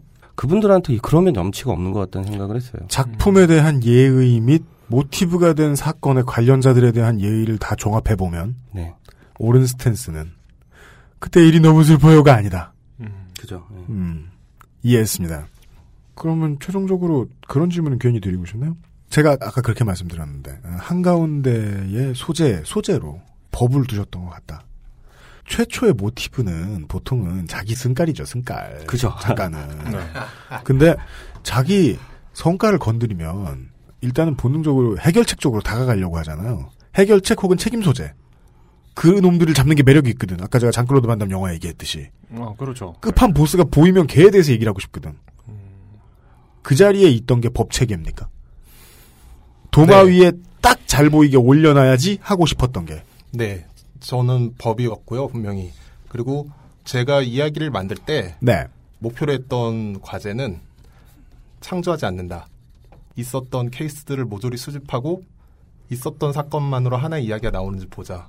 실제로 이 영화와 소설에서 쓰였던 대부분, 거의 대부분의 주요 사건, 실제로 있었던 기록으로 남아있는 판례라든지 사건으로부터 끄집어 와서 이야기를 구성했어요. 네. 그래서 영화를 보면은 매우 자극적으로 볼 수도 있고, 음. 그리고 어, 터무니없어 볼 수도 있고, 매우 극화되었다고 볼 수도 있는 많은 장면들이 음. 사실은 어떤 실제로 있었던 케이스에서 가져왔고요. 그리고 그 저는 의도 자체가 터무니없다. 뭐 본인의 예, 연기. 어떤 법 체계 아, 아, 제 연기는 여러 번 여쭐 겁니다, 오늘. 그럴 듯했다고 저는 믿는데 1.5초 나오신다고 전해집니다. 네. 찾아보세요. 네. 네. 그래요. 그래서 저는 어떤 실제로 있었던 재료들만을 가지고 네. 네, 모아서 하나의 이야기가 나올 수 있는지를 보자는 게 제 이제 어떤 그 형식상의 목표였고요. 네. 네. 아, 제가 이 얘기가 흥미있는 얘기가 될지 모르겠는데, 이제 네. 그, 저는 이 영화를 준비하고 있었었던 시절에, 부당거래, 유승환 감독이 이제 부당거래라는 영화를 아, 예. 개봉을 했어요. 네. 그 영화를 보는데, 저는 그런 생각을 했어요. 아, 이, 내가 준비하고 있는 이 소수 의견이라고 하는 영화는, 저 부당거래라는 영화와 마블식으로 얘기하면 같은 세계관을 좀 공유하고 있다는 아. 생각을 했어요. 왜냐면 그래요? 음. 그 영화는 그때 군포연쇄 살인 사건과 같은 그 사건이 메인 사건인 거거든요. 네. 그러니까 누군가가 계속 죽어 나가죠. 그 연쇄살인범을 범인을 만들어라 뭐 이러면서 이제 그랬던 영화잖아요. 그러니까 보셨던 분들은 기억이 날 거예요. 네네네. 근데 그 이면에 그 영화 속 세계에서 같은 세계관을 공유하고 있고 그 일이 벌어질 때 다른 한편에서 그러니까 한편 그때 부가연동에서는 이러면 나는 이 영화가 된다고 생각을 하면서 했던 것들이 기억이 나네요. 왠지 둘 중에 하나는 스파이더맨이어야 될 것 같고 나머지 하나는 데드풀이어야 될 것 같네요. 그, 그 공유하는 세계관은 그냥 대한민국입니까? 그렇죠. 예. UMC께서 그 초반에 이제 네. 말씀드렸던 것처럼, 그러니까 이건 용산에 대한 얘기를 하면서 네. 한쪽에서는 비극이 일어났고 다른 한쪽에서는 무시무시한 연쇄살인마가 검거가 됐어요. 그리고 묘하게 타이밍은 절묘하게 맞았고 이 영화에서도 좀 비슷하게 그걸 다루고 있잖아요. 그 네. 보도를 하는 방식에서 그래서 한편으로는 그런 생각을 했었어요. 이 영화 안에서 경찰서장을 부당거래에서 그 경찰서장을 역할했던 그분이 만약에 캐스팅이 되고 음. 잠깐 나오는 화면 속에 흘러가는 체포된 연쇄살인마가 영화 속의 범인으로 끼워 그두 캐스팅만 맞춰버리면 법원 복도에서 유승범 씨가 물 먹고 있고 뭐. 어머 그렇게 쓱만 네 그렇죠. 그렇게만 가면 이거는 완전 완벽하게 같은 세계관을 공유하는데 그 이용님이 말씀하신 것처럼 그렇게 되면 그 세계관은 뭐냐? 그거는 대한민국이죠. 음, 그런 기분으로 했던 것 같아요. 음. 어, 알겠습니다. 그 유승범 씨가 그 윤 변호사의 뭐 연수원 동기라던가. 뭐 그렇죠. 네. 잘 나가는 검사도 아, 뭐 네네. 그쯤 그러니까 출연하지 않았지만 네. 어쨌든 그렇게 맞춰버리면 이건 결국은 음. 부당거래라는 영화도 그런 종류의 사회적인 공기하고 뭐 시절의 풍경 이런 거 있지 않습니까? 그렇죠. 그러니까 예, 저는 그런 거라고 생각해요. 이 영화도 음. 뭐 특별히 돈 주고 이 영화를 꼭 보러 오세요라고 그 팟캐스트에 나와서 호소하지 않아도 네. 될 수 있을 만큼 그냥 어떤 비즈니스의 논리 안에서 투자 받고 캐스팅 되고 뭐 그래서 영화를 만들었고 네. 서사가 꼬여 있는 영화들은 관객과 게임하는 면도 좀 있지 않습니까? 음, 게임을 그렇죠. 스스로 즐기면서 만들었고 그리고 아까 공분이라는 표현을 했는데 저는 어떤 식으로든 이게 공감되는 영역은 있었으면 좋겠다고 생각을 한 거죠. 관객들한테. 분노하긴 안 하더라도 음. 네. 아무 멋대가리도 없고 매력도 없는데 재밌을 것 같아요. 무슨 부당거래 2, 뭐 소수의견 2, 뭐 First Prosecutor 뭐 이런 영화 나와가지고 나중에 Avengers처럼 진짜 멋대가리는 하나도 없는데 되게 흥미롭다. 예. 뭐 바깥에다가 뭐 예. 그러니까 영어 이름이 필요하다 그러더라고요. 네. 그래서 어, 이 소수의견이라는 영어를 뭐 Minority Report라고 할 수는 없잖아요. 아, 그렇다. 어, 아, 그렇지. Minority Report구나. 어, 그렇죠. 네. 네, 그럴 수는 없어서 이렇게 변호사들이 미래를 예견하고 음. 누워가지고 그래서 약간 unfair라는 제목이 어떻습니까 이런 얘기를 했었어요. 네. 어, unfair. 어, 근데 어, 나중에 봤더니 이제 같은 그 배급사였거든요. 그때 CJ 그 부당거래도 CJ였고 근데 페어가 F죠. 그 un, unfair라고 아, 하면 죄송합니다. 그 혹은 뭐 그- 블루, 블루투스 기기 해제할 때. 군, 군대 용어 은폐 뒤에 나오는 거 그런 게 아니다. 아, 네. 예, 예. 네. 근데 부당거래의 영문 제목이 이미 언페어더라고요. 근데 네. 아. 음. 아이고. 뭐, 아니 그러니까 그게 뭐 다- 되게 재- 재미있었어요. 그런 것들이. 아, 오히려 용산 아, 참사보다는 부당거래 쪽에 조금 더 음. 무게를 두고 여기에 아마 세계관을 공유하는 다른 영화에서는 그 정의로운 검사 가슴에 뭐 원자로를 넣고 그렇죠. 예 그런 예, 용산에 사기당하면 못 쓰고. 네. 작품이 이제까지 왜 안 나왔나? 세상에 왜 안 나왔나? 모른다. 그리고 원작품과 관련된 네, 핵심적인 요소를 몇 가지 이야기 나눴고요. 저희가 잠시 더위를 식히고 돌아온 다음에 이제는 영화 내적인 것들을 몇 가지 캐서 여쭤보도록 하겠습니다. 예, 잠시만 기다려 주십시오. XSFM입니다. 원두 커피보다 적은 카페인의 커피. 부담 없이 하루에 한 잔 더. 아르케 더치 커피. 커피아르케닷컴. 다른 대기업 건강식품도 많잖아. 딸기나 블루베리와의 영양가 비교, 가격, 위생, 책임보험, 화학 첨가물은 없는지. 다 알아보셨나요? 비교하실 필요 없죠? 언제까지나 마지막 선택. 아로니아 진. 싸다고 아무거나 사오니까 이게 뭐야. 비려서 못 먹겠잖아. 그렇다면 노건 간장게장 부드럽고 고소한 게살, 짜지 않고 향긋한 간장. 매콤한 청양고추. 노건 간장게장. 엑세스몰에서 만나보세요. 음, 뭐 시사 프로그램이니만큼 아까 쉬는 시간에 잠깐 얘기 나눴습니다만은 아, 최대한 뭔가 피해자 코스프레라도 해달라 이런 식의 유도 신문에 하나도 넘어가지 않고 예 땡선비 역할을 예 땡선 네. 흥, 흥선비 흥 선비 역할을 네네네. 예, 감독님과 작가분께서 충실히 수행해 주신 가운데 지금부터는 저이 영화를 못 보고 소설만 봤잖아요. 음. 참 진지한 소설이거든요. 제 개인적인 저의 궁금증이 이 소설이 굉장히 크잖아요. 이걸 다 영화하면 네. 뭐 한 10시간짜리 영화가 나오겠죠. 근데 이게 과연 어떤 영화가 될지는 좀 너무 궁금해요. 제가 생각하기에 이런 법과 관련된 영화는 펠리컨 브리프랑 어퓨 굿맨이냐. 네. 그러니까 Pelican Brief는 뭔가 그 법정보다는 음. 법과 관련된 adventure 영화잖아요. 그리고, 그리고 반면에 A Few Good Men은 그 법정에서 싸우는 영화고. 모르는 사람들은 이제 군발이 영화다 네. A Few Good Men이다 이렇게 생각하는데 네. 음. 어떤 영화입니까, 둘 중에? 법정이 이 영화 전체에서 굉장히 뭐 내용적으로도 그렇고 물리적인 시간으로도 그렇고 중요하다는 면에서는 어퓨군맨에 가까울 수 있고요. 근데 Pelican Brief 그 영화적인 요소가 있죠. 그 왜 그러냐면 어퓨군맨보다는 좀 더 이 복잡한 뒷배경들, 이 음. 사건을 둘러싼 네. 그리고 이제 이 사건을 서로 자기 욕망을 충실히 실현하기 위해서 애쓰는 이런저런 사람들. 이제 네.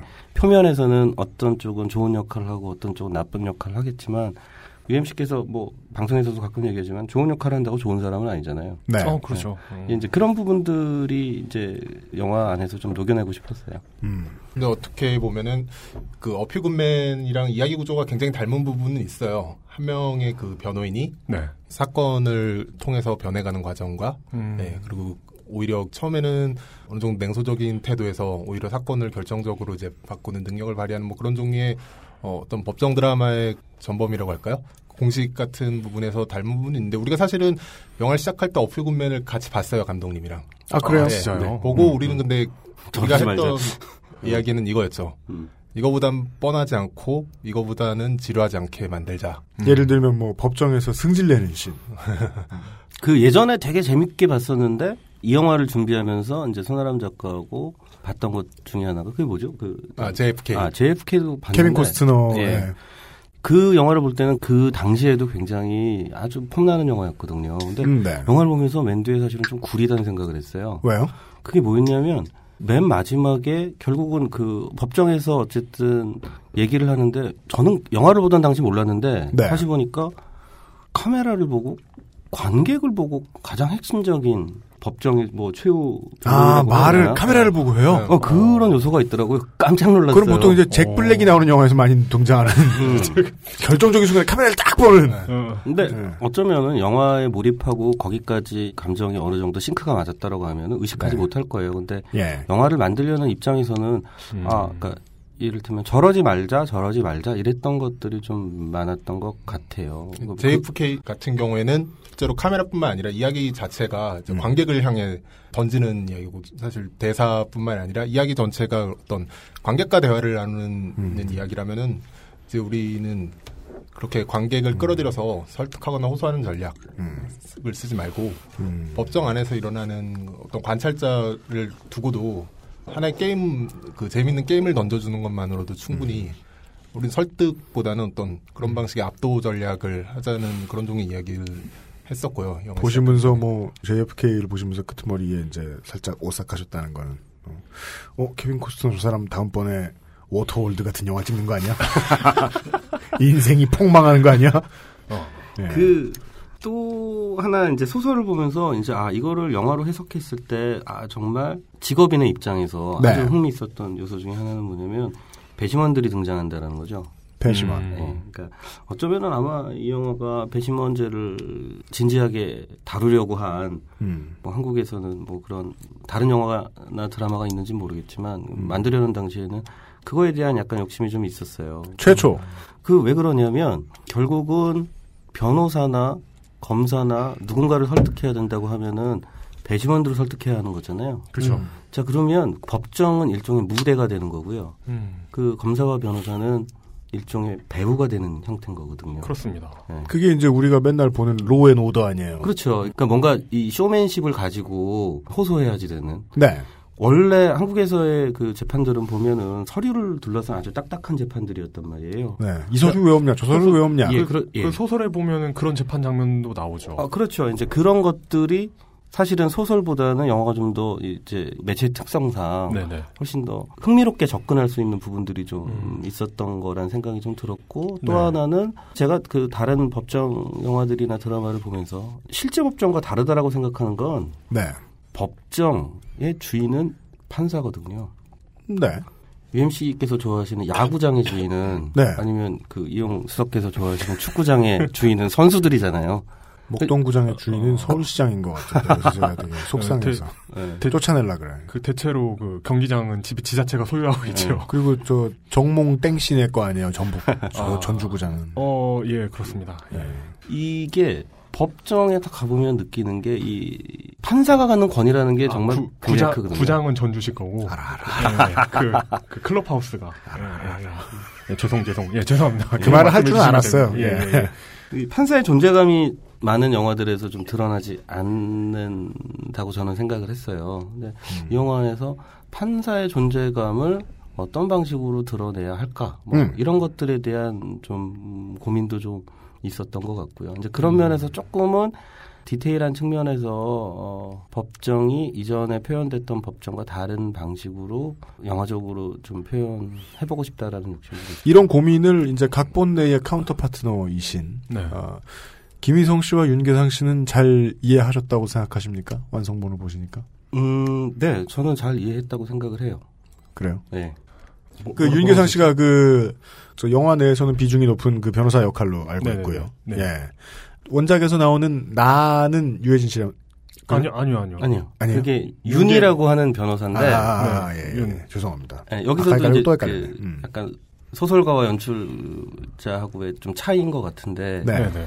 소설가가 여기다가 이름을 주지 않은 건 음. 그거는 소설가의 의지가 반영이 된 거잖아요. 아무 생각 없이 그 손아람 작가가 일부러 이름을 주지 않았다고 생각하진 않아요. 음. 그의 이름 주지 않았던 거고 연출자로서 저는 그 인물 자체가 좀 더 이렇게 명료하게 구체적으로 드러나져야 되고 음. 어찌 보면 소설가가 표현한 윤은 그작 가의 창으로 윤이라고 하는 인물을 뒀던 것 같다는 생각이 들고 저는 제가 만든 그 등- 네, 원작에서는 이름이 없죠. 주인, 사람들이. 주인 공에게 이름을 안 지어주는 건 작가가 궁극의 이비라고 보거든요. 음. 근데 네. 만약에 그런 설정을 만약에 영화에서 가장 이름을 많이 불려야 되는 주인공에게 이름을 안 준다는 건 퀘이크죠. 둠이나.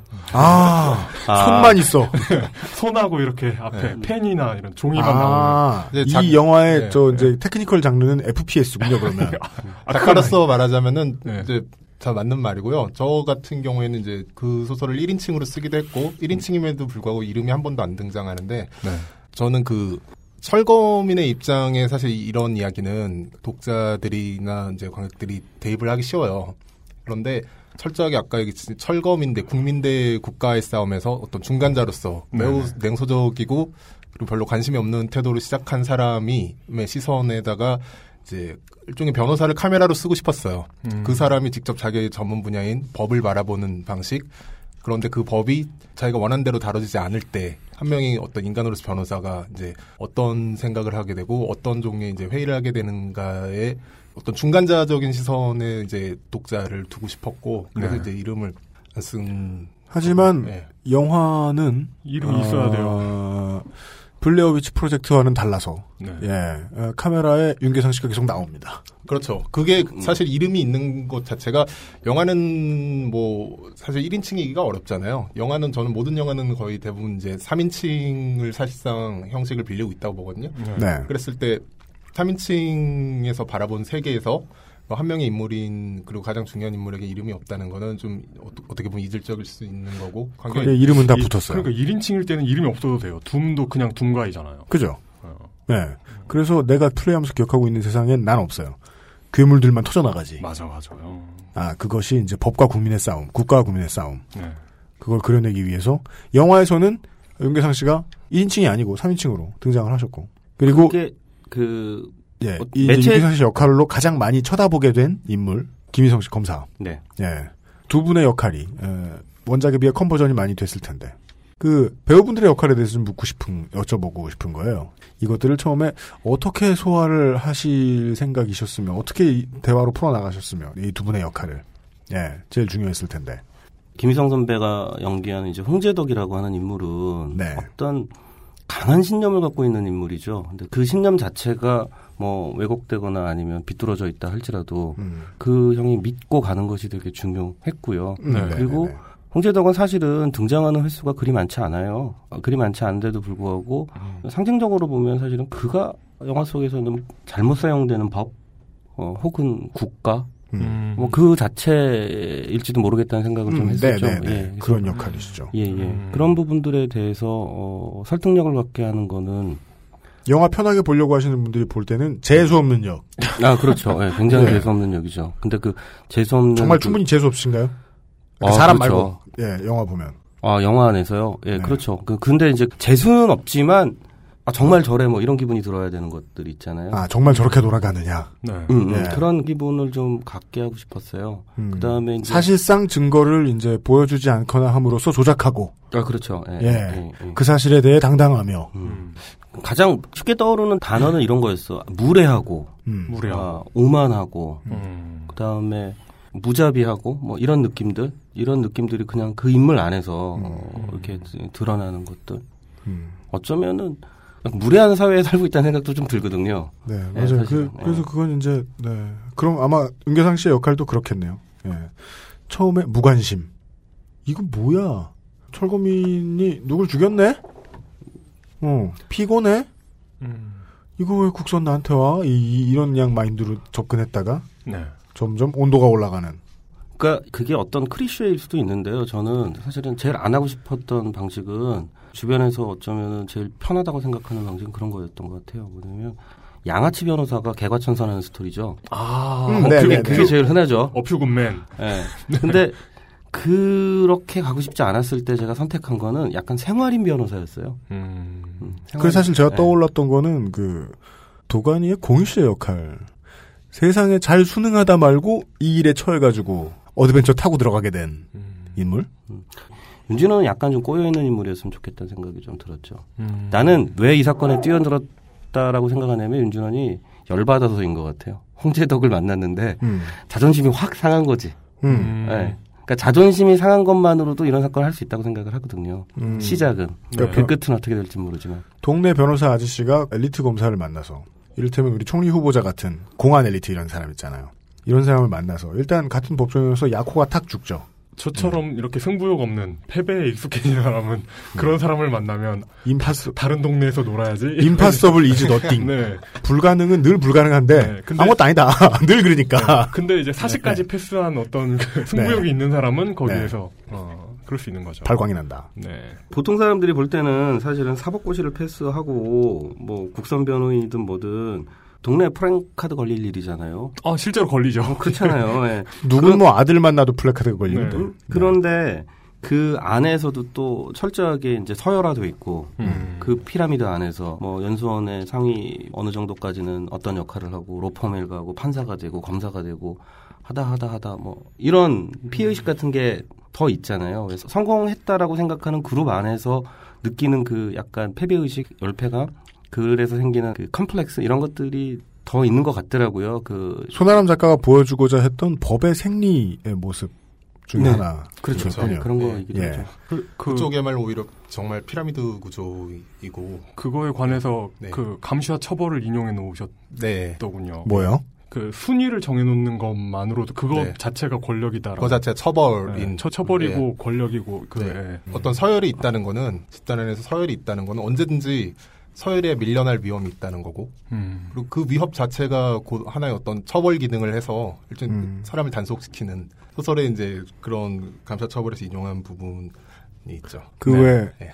비교적 해외에서 이제 한국인이 운영하는 게스트하우스에 가는 건 운이 좋은 일이고 즐거운 일이지만 음. 간혹 가다가 계절씨만 많을 때 우연히 그런 때 보면 이제 그 저녁 시간에 이제 여행 다 끝나고 관광 다 끝나고 술자리에 모여서 네. 일단 서열부터 잠들잖아. 아. 자기들은 술 편하게 먹 술을 편하게 먹을 수는 있겠지. 네. 하지만 그런 본능이다. 아, 그, 뭐 그런 겁니까? 몇 살이니, 몇 살이니, 뭐 예. 나이로 그러니까 좀. 밥잡으로 군번 잡는 거죠. 음. 예. 저는 그 현역대 예비군들이 음. 어떤 예비군 아저씨가 자기 내무반에 이제 저녁 날짜 정해가지고 서열 정해가지고 음. 이렇게 막내들 걸레질하게 시키는 걸 보면서 네. 아, 실제로 제가 이 소설 준비하면서 그 네. 법정을 굉장히 많이 방청을 했는데 굉장히 재밌는 광경이 네. 법정에서 보면 이제 자기 사건이 있어서 가는 일반적인 변호사가 없는 사람들을 보면 이렇게 사건을 A4 용지에다가 쫙 인쇄해가지고 사건 번호대로 이렇게 적어놔요. 일반적으로는 판사가 그 사건 번호 순서대로 사건을 진행을 하는데 음.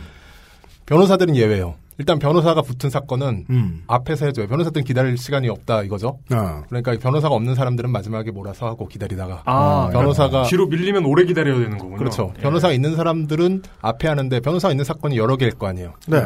그러면 어떻게 결정되느냐? 변호사 무슨 무슨 기수입니까? 사건, 그렇죠. 무슨 무슨 사건이라고 부르려고 그러면은 변호사끼리 손을 들어요. 전쟁이 나요. 아. 먼저 하겠다고. 그러면 이제 자기들이 손든 사람들끼리 서로 이렇게 딱 보고 음. 대충 나이랑 기수를 짐작을 하고 음. 양보를 하는 거죠. 아랫사람이. 어. 네. 아, 그러면은 그들을 위해서 행정적인 편의를 봐주자면 견장을 채워야 되겠네요. 근데 뭐 기수를 뭐 견장에 몇 써놓는다거나. 기. 아니면은 뭐 로빈슨 크루소처럼 이렇게 금을 그거나 계속 맨날 하루하루 지나갈 때마다. 그 2년까지는 노란 견장 차고 다녀야 돼요. 변호사든지.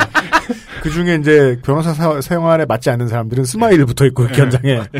그리고 스마일 붙어 있으면 이제 막내라고 먼저 하게 해주고. 어, 보면 웃어주고. 네네네. 관심이니까. 관심 변호사. 예. 아, 그죠. 사람들은 그 생각을 안 하죠. 법 체계를 체계로서 국민들은 받아들이지. 음. 우리가 늘 보던 저 장삼이사들이 개인으로서 모여 있는 집단이라고 보는 경우는 없으니까. 일단 그쪽으로의 시각의 전환이 있었고, 그게 이제 영화에서도 감독님의 주장에 의하면 비교적 모양상하지 않고 들어간 것 같다. 네. 예. 어떻게 요걸 홍보에 활용하실 수 있을지 보죠. 기사들 최대한 많이 뒤져보면 이 영화와 비교되는 세 가지 다른 작품들이 있는데 먼저 두 가지는 제껴도 됩니다. 하나는 변호인이었고 네. 또 하나는 다큐멘터리 두 개의 문입니다. 용산 참사 실제로 찍은. 네. 근데 요거는 이제 픽션과 기록물이라는 큰 차이 외에도 아까 설명해드린 것들 때문에 논외로 볼 수 있겠습니다. 네. 그러면 골 때리는 거 하나가 남습니다. 법정 스님의 의자. 아니야. 아 그래 그거 하나 더 알았어 오늘. 뭐 의견 있으세요? 그 영화에 대해서 자 들었고요. 그러지 않아도 대체 누가 처음에 이런 레토릭을 생각을 해냈는지 영화 연평해전과 비교하는 기사들이 많았습니다. 진짜요?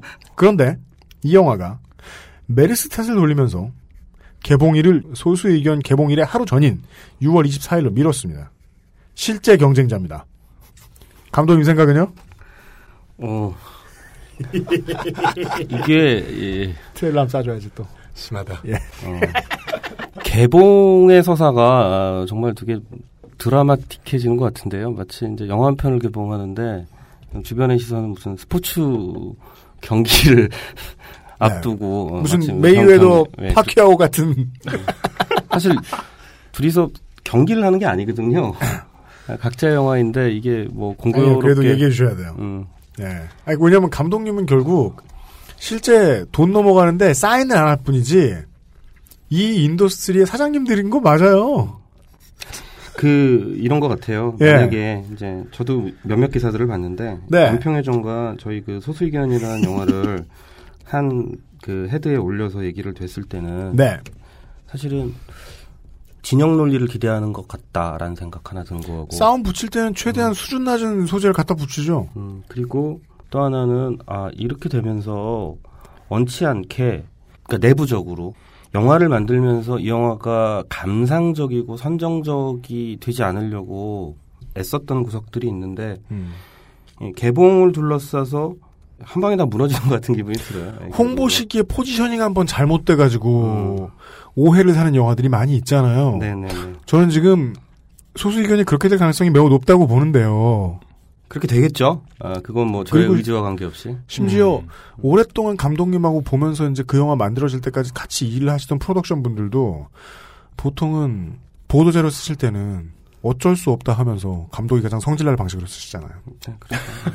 이게 그럴 것 같아요. 뭐 사업의 논리로 봤을 때 어쩌면 가장 자극적으로 이런 자극적인 영산 참사 써놓고 그렇죠. 연평해전 마- 예. 맞다이 예, 써놓고 그렇죠. 예, 그렇게 됐을 예. 때 주목도를 높이는 효과들이 있을 것이고 그래서 뭐 주변에서 그런 얘기를 해요. 물러서신다. 어쩌면 잘된 일일지 모른다. 뭐 그런 음. 아이고, 이런. 뭐 얘기도 해요. 근데 그 말이 뭐 의도하는 게 뭔지는 알겠어요. 알지. 속상하잖아요. 음, 근데 뭐, 그 한편으로는 저도 뭐, 대단한 예술가도 아니고, 어쨌든 이 영화가 많이 주목되면 좋지요. 근데 네. 이 진영 논리 안에서 내가, 어, 그걸 둘러싸서 뭘 하나 거들고 싶지는 않아요. 예를 들면, 네. 두 가지 방식인데, 하나는, 영화는 관객의 몫이다. 음. 그러니까 보고 판단해 주십시오. 저는 이 영화에 어떤 메시지를 담으려고 하지 않았습니다. 뭐 이런 식의 말 일단 하고 싶지 않고요. 네. 어, 그건 뭐냐면 제가 이 영화에서 기계적인 중립을 택했다는 게 아니에요. 선정적이지 않으려고 했고 감상적이지 않으려고 했다라는 건 기계적인 중립을 하고 싶었다라는 게 아니라 내가 어떤 인물에 교감하고 동조됐기 때문에 그걸 동의받고 싶어서 이 인물들을 구축하고 관객들한테 소개하잖아요. 근데 그 인물이 인물을 둘러싼 사회 그리고 그 인물을 둘러싼 사건 혹은 그 인물을 둘러싼 계급 진영 뭐 이런 걸지도 모르겠는데 그러면 그거에 대한 그러니까 나의 감정은 이미 영화 안에 들어갔다라고 봐요.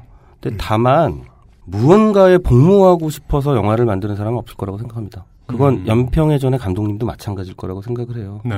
어, 오히려 그것을 부추기고 그 싸움을 만드는 사람들은 그거잖아요. 일종의 그 뭐라 그러죠? 프로모터라 그러나?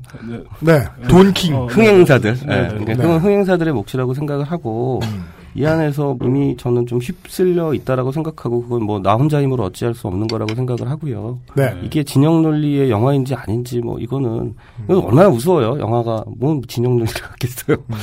우스꽝스럽지. 근데 연평해전 소수견 이거 제목이 내자 내자. 네, 그러니까 서- 연평해전과 소수견의 대결이라는 게 뭔가 메이웨더와 임요환의 대결 뭐 이런 거. 일단 뭘로 대결하는지 알 수가 없다. 메이, 메이웨더가 마우스로 맞는 모습이 상상되고 주먹도끼처럼 마우스를 쥐고. 네.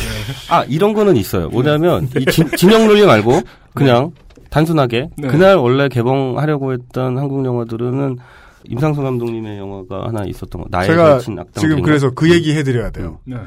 이게 이 영화만 놓고 보면 몇 개 알려드릴게요. 그 주에 이제 두 주 뒤부터 이제 개봉이 되는 국내 영화들. 한 다섯 개. 아, 뷰티 인사이드라는 영화. 뷰티 한효주 씨, 박신혜 씨, 이범수 씨.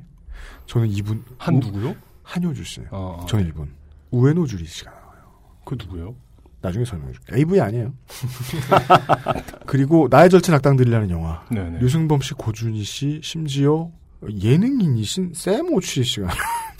자, 어, 뭘로 나오시지? 그리고 스릴러물이라고 하는 아, 박보영 씨, 엄지원 씨가 나오시는 경성학교 사라진 소녀들. 음. 그리고 소수의경과 더불어 광고를 제일 많이 하고 있는 김윤석 씨, 송영창 씨 나오시는 극비수사라는 형사물이 있고요. 배우 근데 오히려 이 영화가 좀 봅시다. 그죠? 예. 배우의 중량감이나 현재의 주가 두 가지는 서로 상충될 때가 있잖아요. 그죠. 그 둘을 모두 따졌을 때 가장 유리해 보입니다. 음. 소수 의견이. 네. 예. 아, 그렇습니까? 네. 아, 물론 하나 더 늦을 수 있어요. 물론 제가 다, 그 다다음 주에 감독님 본인은 그렇게 생각하실 수도 있는데 그걸 네. 공개적으로 얘기하는 데는 부담을 크게 느끼실 것 같은데요. 아 그럼 하나 깔아뭉개 드릴게요. 물론 제가 제일 기대하는 영화는 아, 테드 2예요. 아, 그, 그, 예. 심지어 19금 테드. 예, 아. 그 마크 월버그 선생 혼자 다 했는데 네. 이번엔 모건 프리먼 선생이 나오세요. 아이고. 아만다 사이프리드 씨. 네. 하여간 경쟁 상대들을 읊어드렸어요. 네.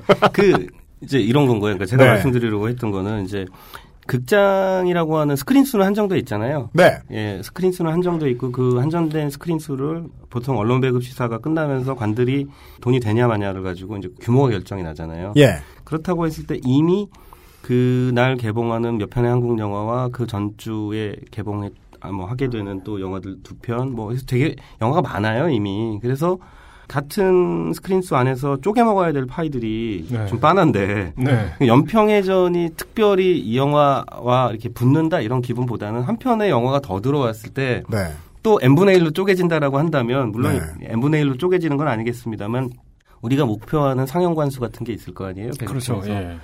그 상영 관수가 별 수 없이 하향 조정될 수밖에 없다라는 거죠. 음. 예.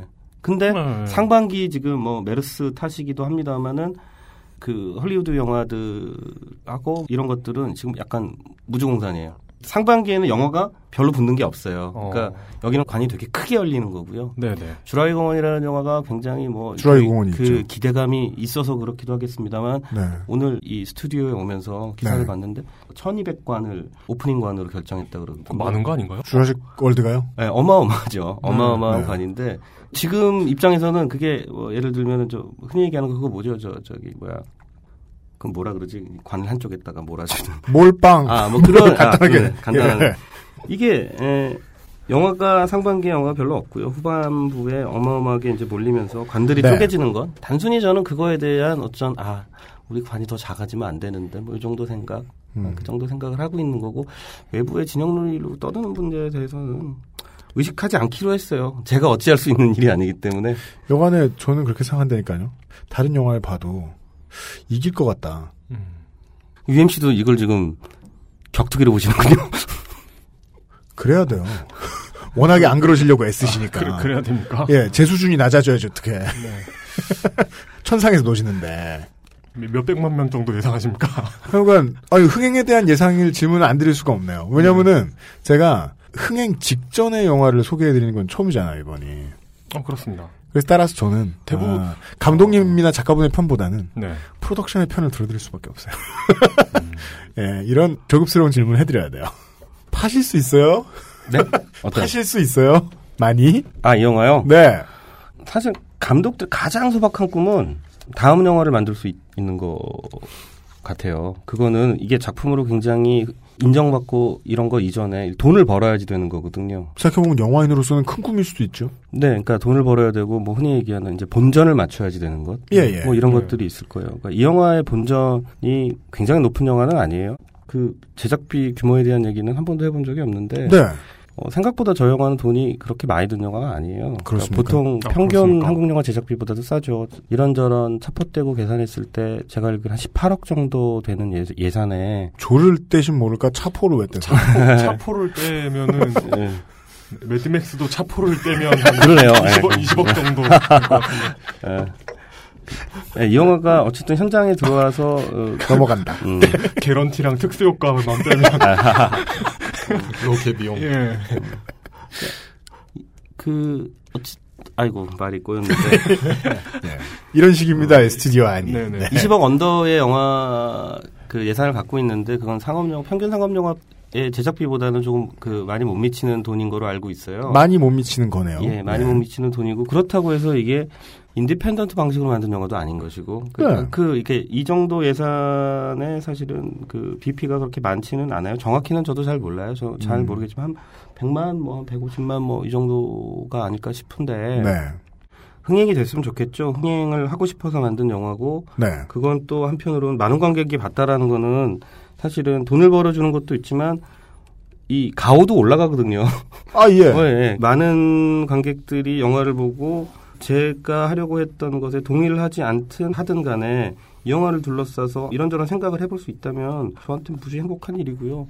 그러려고 노력하고 있어요. 흥행하고 싶어서 혹은 뭐 이렇게 성공하고 싶어서 어, 혹은 돈을 벌고 싶어서일지 모르겠는데 음. 그렇게 하려고 뭐 25일까지는 뭐 열심히 이 영화에 대해서 네. 말을 하는데 제가 말하는 게 그것에 도움이 되는지는 잘 모르겠네요. 음. 모르시면 지금 알려드릴 수 있어요. 안그 되는 것 같아요. 그 흥행 흥행 쪽하고는 딱히 관련이 없게 말씀하시는 것 같긴 합니다. 예. 아 삐질. 예, 그 이렇게 들리죠. 음. 이 패러독스죠. 보러 오지 마시고요. 보러 오세요. 같은. 네. 어, 뭐 제가 보러 오라고 말씀을 드려야 되긴 하는데요. 뭐 이런 거. 근데 이제 감독님 같은 경우는 네. 어쨌든 좀 겸손하게 말할 수밖에 없는 거고. 네. 저는 이제 원작을 쓴 사람으로서 말하면 사실 원작자로서는 그 사람이 더 겸손해야 되는 거 아니에요? 원작자로서 자신의 원작은 어... 떻게 평가하십니까? 아니 아니 아니. 아니, 아니. 자 영화에 대한 이야기를 할게요. 네. 허허. 저는 이제 제 영화라고 생각하지 않고 네. 영화로 건너갔을 때 음. 원작자로서도 자존심이 있고 사실 원작자가 어떤 영화된 것에 만족하기 굉장히 힘들어요. 어 그리고 저는 그거를 굉장히 감안하면서 봤고 촌놈같이 뭐 영화 배우 만났다고 좋아하고 그냥 땡이더만. 그렇죠. 바로 넘어갔더만. 그런데 네. 저는 굉장히 좋았어요. 그리고 이 영화화 되면서 지켜지길 원했던 톤 하나를 감독님이 지켜준 것에 대해 매우 고맙게 생각하고 그게 뭐였습니까? 그 톤이 뭐죠? 아까 이제 얘기가 나왔던 부분이기도 한데 이제 법정 드라마라는 게 이런 종류의 어떤 드라마가 가기 쉬운 길이 음. 그 인간 드라마를 빌려서 뭐 공분이라던가 음. 힐링이라던가 감정선을 끊임없이 자극하면서 가는 방식이 아니라 음. 저는 이 영화가 변호사들이 이야기지만은 액션 영화의 장르에 가깝게 어떤 언어 액션, 음. 예, 어떤 언어와 법을 사용해서 언어 게임만으로 줄 수 있는 일종의 그 말초적인 쾌감을 보여줬다고 생각하거든요. 욕 배틀은 아니고. 욕을 사용하지 않는 종류. 욕, 그랬으면 욕까지 가지 않는 헬머니와 같은 카테고리에 끼게 되는데. 예. 네. 예. 서로 두 가지 입장에서 충돌하는 적이 만났을 때 PK 직전에서 음. 예. 그 언어로 찍어 눌러야 하는 음. 그 상황에서 보여줄 수 있는 그 게임들만을 가지고도 이야기가 굉장히 말초적인 쾌감이 있고 저는 음. 그렇게 영화가 되길 바랬고요. 그리고 굉장히 건조하면서 감정이 아니라 음. 또 언어 논리만으로 승부를 볼 수 있는 그런 종류의 음. 근데 그런 종류의 서사가 완성됐고 저는 굉장히 액션 영화 보듯이 볼 수 있는 영화가 됐다고 생각해요. 배심원 카운트로 현피 여부를 결정해주는 배틀. 그렇죠. 법정 배틀. 네. 참, 네. 그 법정 드라마가 인간 드라마가 돼서 공분과 힐링을 자아내는 그 피하고 싶은 그 루트 있잖아요. 네. 그러니까 이게 마지막 그이 3단계 법정 드라마, 인간 드라마, 공분 힐링 여기서 마지막으로 오면 전혀 이질적인 게 하나로 묶여 있거든요. 음. 이런 뭐? 게 마치 그러니까 공분과 힐링이 어떻게 어. 묶일 수가 있나요? 어, 어. 이상하죠. 네. 그러니까 마치 뭐 인문학을 감성과 엮는다거나 어. 아니면 뭐 이데올로기를 가지고 우수성을 논한다거나 이런 어. 그 뭔가 이상하게 흘러가면 어. 이질적인 게 하나로 묶이게 되는 이상한 모습이 보이는 경우가 맞아요. 있죠. 음. 그 한국 한국 영화에서 그걸 가장 피했다라고 자부하신다. 네. 그렇게 얘기해주면 감사하고요. 한국 영화에 그 아주 오래됐고 아니, 작품이 좋다니까 자부를 하신댔지. 못 봤다니까요. 네. 지, 금도 아니요, 지금 봤어요. 손혜람 작가는 아, 손혜람 작가는 보셨어요? 그러니까 지금 완성본이 아니라 사실은 제가 첫 번째 편집을 하면서 손 작가와 함께 봤어요. 예, 둘이서만 그건 약간 뭐 제가 원작자에게 주는 어떤 뭐 respect 같은 거라고 생각을 했어요. 감사합니다. 교집합이 좀 있었으면 좋겠다는 생각을 했고요. 영화로 넘어왔기 때문에 이건 온전히 내 거야 이런 문제가 아니라 네. 어, 소설에서 이게 영화로 건너오면서 네. 처음부터 바꾸고 싶었던 거가 이제 사건 그 비극 자체가 어, 달라요. 그러니까 소설하고 영화하고 네. 소설에서는 한 농성자의 아들이 그 집단 구타를 당하고 죽었고 네. 그 중에 한 명을 아이 아버지가 죽인 형태인 거잖아요. 네, 그렇죠. 근데 이렇게 됐을 때 그러니까 이 소설이 집중하는 거는 그 현장의 가해자와 피해자를 따지는 문제가 아니라 그 너머의 것들을 얘기를 하고 싶은 건데 결국은 네, 네.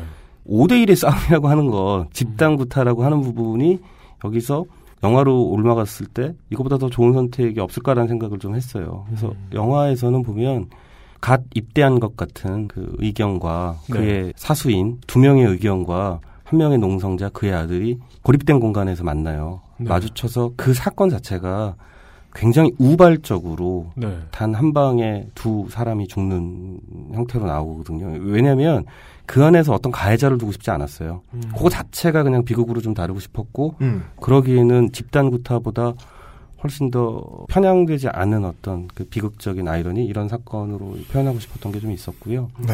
소설에는 한 명의 주인공이 더 있습니다.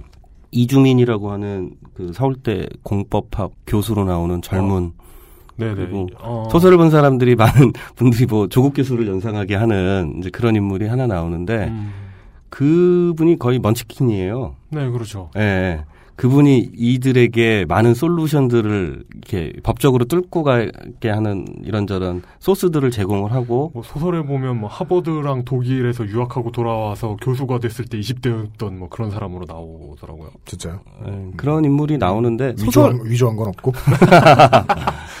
소설 안에서 굉장히 매력적인 인물이에요, 사실 인물 자체로. 근데 영화에서 다룰 때는 그 인물이 불필요하다는 생각을 좀 했어요. 음, 왜냐하면 핵심은 애송이로 표현하든 조물하기로 표현하든 법조계 내부에서 그 변호사들이 검찰 권력 전체를 향해서 이 겨루는 이야기인데 이런 식의 조언자들이 아니라 내부의 동력에서 내부의 힘으로 이거를 끌고 가야 된다는 생각을 좀 했거든요. 네, 손아람 선생은 이 만사가 게임이시라 중간에 이제 인벤토리에 없는 게 없는 만능 NPC가 하나 있어도 된다라고 생각을 하셨을 것 같아요. 어, 그렇다기보다는 말해보세요. 뭐 제 원작을 보호해야 되니까. 네. 저 같은 경우는 이제 변호사들이 모든 지식으로 무장하고 음. 전문성으로 무장하고 싸움에 임하는 방식이 뭐 전형적일 수 있지만 현실적이지도 않다고 생각했거든요. 네. 현실적으로 변호사들이 굉장히 불안전한 부분들도 많이 있고. 네. 예. 그래서 그 어떤 변호사가 가진 이제 완전성에 이제 흠결을 내기 위한 장치들을 여러 가지를 생각해 봤는데 이제 그 중에 하나가 항상 변호사보다도 훨씬 더 전문적인 식견을 갖춘 사람들의 존재. 그래서 전 이제 소설에서는 영화보다 법학자들이 훨씬 더 중요하게 다뤄지고요. 음. 네. 예. 그리고 네네. 법학자들의 법조인들에게 실질적인 그 미치는 영향, 음. 이제 이런 것들이 여러 가지 사건으로 제시가 되고 있고 이제 그런 부분은 근데 아, 사실 그러니까 영화적으로 가져가기는 예. 우, 우리 같은 사람들이 그냥 법학과 교수든 변호사든 그냥 법조인으로 퉁쳐버리는 것이 음. 변호사의 입장에서 보면 다르게 보이는 그런 느낌을 원하셨. 근데 뭐 실제로 변호사들이 그냥 뭐 변호사가 되는 게 아니라 네네. 어떤 법학자들에게 결국 배우고 그죠. 어떤 법학자들이 만들어놓은 이론을 가지고 그냥 법조항을 외워서 변호사가 되는 게 아니잖아요. 그죠. 예, 이제 그래서 그런 대목들 한 명의 변호사가 어떻게 탄생하며 하나의 법이 어떻게 작동하며 법이라는 것도 누군가 만드는 것인데 입법부에서 국회에서 만들지만 결국 국회의원들이 사용하는 이론들도 법학자들에서 손에서 탄생하는 경우가 많고 저는 그 뿌리를 소급해 봤을 때 어떤 법학자 역할에 대한 부분 그리고 음. 변호사가 이제 혼자 탄생하고 변호사를 먼치킨으로 저는 반대로 만들고 싶지 않았던 음. 예, 그런 부분이 있었고 근데 이제 영화적으로 봤을 때는 그런 식으로 인물을 전부 다 분산해 버리는 것들이 좋은 전략은 아닌 거죠. 영화를 보실 때 도움이 될 이야기들을 좀 드렸습니다. 예. 이 얘기는 다시 말하면 영화가 왜 재밌는가는 거의 얘기하지 않았다는 뜻입니다. 예. 아, 그리고 그걸 말씀해 주시지 않을 분들이 나오셨고요. 이게 참그저 네. 예전에 또 하나의 약속 때도 느꼈던 거지만 네. 이렇게 와, 그 보지 않은 영화, 개봉되지 않은 영화를 가지고 이야기하는 게 네. 얼마나 제한적인가. 답답시렵다. 네. 예. 그죠. 저는 지금, 그래서 끝으로 이제 그걸 두 분께 여쭙고 싶은 거예요. 네. 어, 원작을 읽지 않으신 분들께. 네. 예. 이 영화를 어떻게 봐주셨으면 좋겠다. 혹은 그 원작을 읽으신 분들께는 네. 어떻게 봐주셨으면 좋겠다. 여전히. 예. 내가 이번 주말에, 다음 주말에 나갈 건데. 네네. 예. 영화 보러 나갈 건데. 메르스의 위협을 뚫고. 예. 테드나 연평해전은 내 스타일이 아닌 것 같다. 네. 이거 보러 갈 건데. 네. 어떻게 봐야겠느냐. 원래 가이드란 필요가 없는 거기도 합니다만은 여간에. 나오셨으니까. 저는 이 영화가 그냥 흥미있는 법정 드라마로 어, 보아도 네. 무방하다고 생각을 해요. 그러니까 그거에 집중했고요. 그러니까 네. 아까 이제 손 작가가 언어의 액션이라고 얘기했지만 음. 말의 액션을 어떻게 찍느냐가 영화를 하면서 되게 중요한 부분이기도 했고 그게 굉장히 큰 박력을 가졌으면 좋겠다는 생각을 했거든요. 그러니까 예, 예. 박력 있는 법정 드라마로 봐도 좋고요. 네. 그리고 이게 한 변호사의 성장 드라마로 어, 보아지기도 할 것 같아요. 음. 어, 이것이 다루고 있는 사건 때문에 그 네. 현실적 기시감 때문에 그 사회적인 사건 지금 현재 우리가 살고 있는 음. 시절에 이제 사회적인 사건을 다루는 뭐 사회파 드라마라고 그래야 하나 뭐 네. 그렇게 봐줘도 해석할 여지들이 있다라고 생각을 해요. 네. 근데 그거에서 이 영화는 영화의적인 어떤 의도나 뭐 어, 이런 것들하고는 무관하게 오히려 그냥 단순히 영화 자체가 갖는 흥미 쪽에 크게 염두를 두고 만들었던 것 같습니다. 네. 알겠습니다. 작품을 보신 분들께 드릴 말씀은 음, 어떻게? 원작자께서 어쨌든 이제 하나의 뿌리를 가진 이야기이고 뭐 제가 소설 원작을 쓸 때도 그랬고 예. 이제 이 각본 작업에 참여를 했는데 영화에서도 그렇지만은 기술적으로 가장 중요하게 생각하는 거는 영화의 지향점은 어떤 사람들은 거부감을 가질 수도 있고 거부할 수도 있어요. 하지만은 영화 자체의 재미를 거부할 수는 없는 그런 네. 종의 이야기.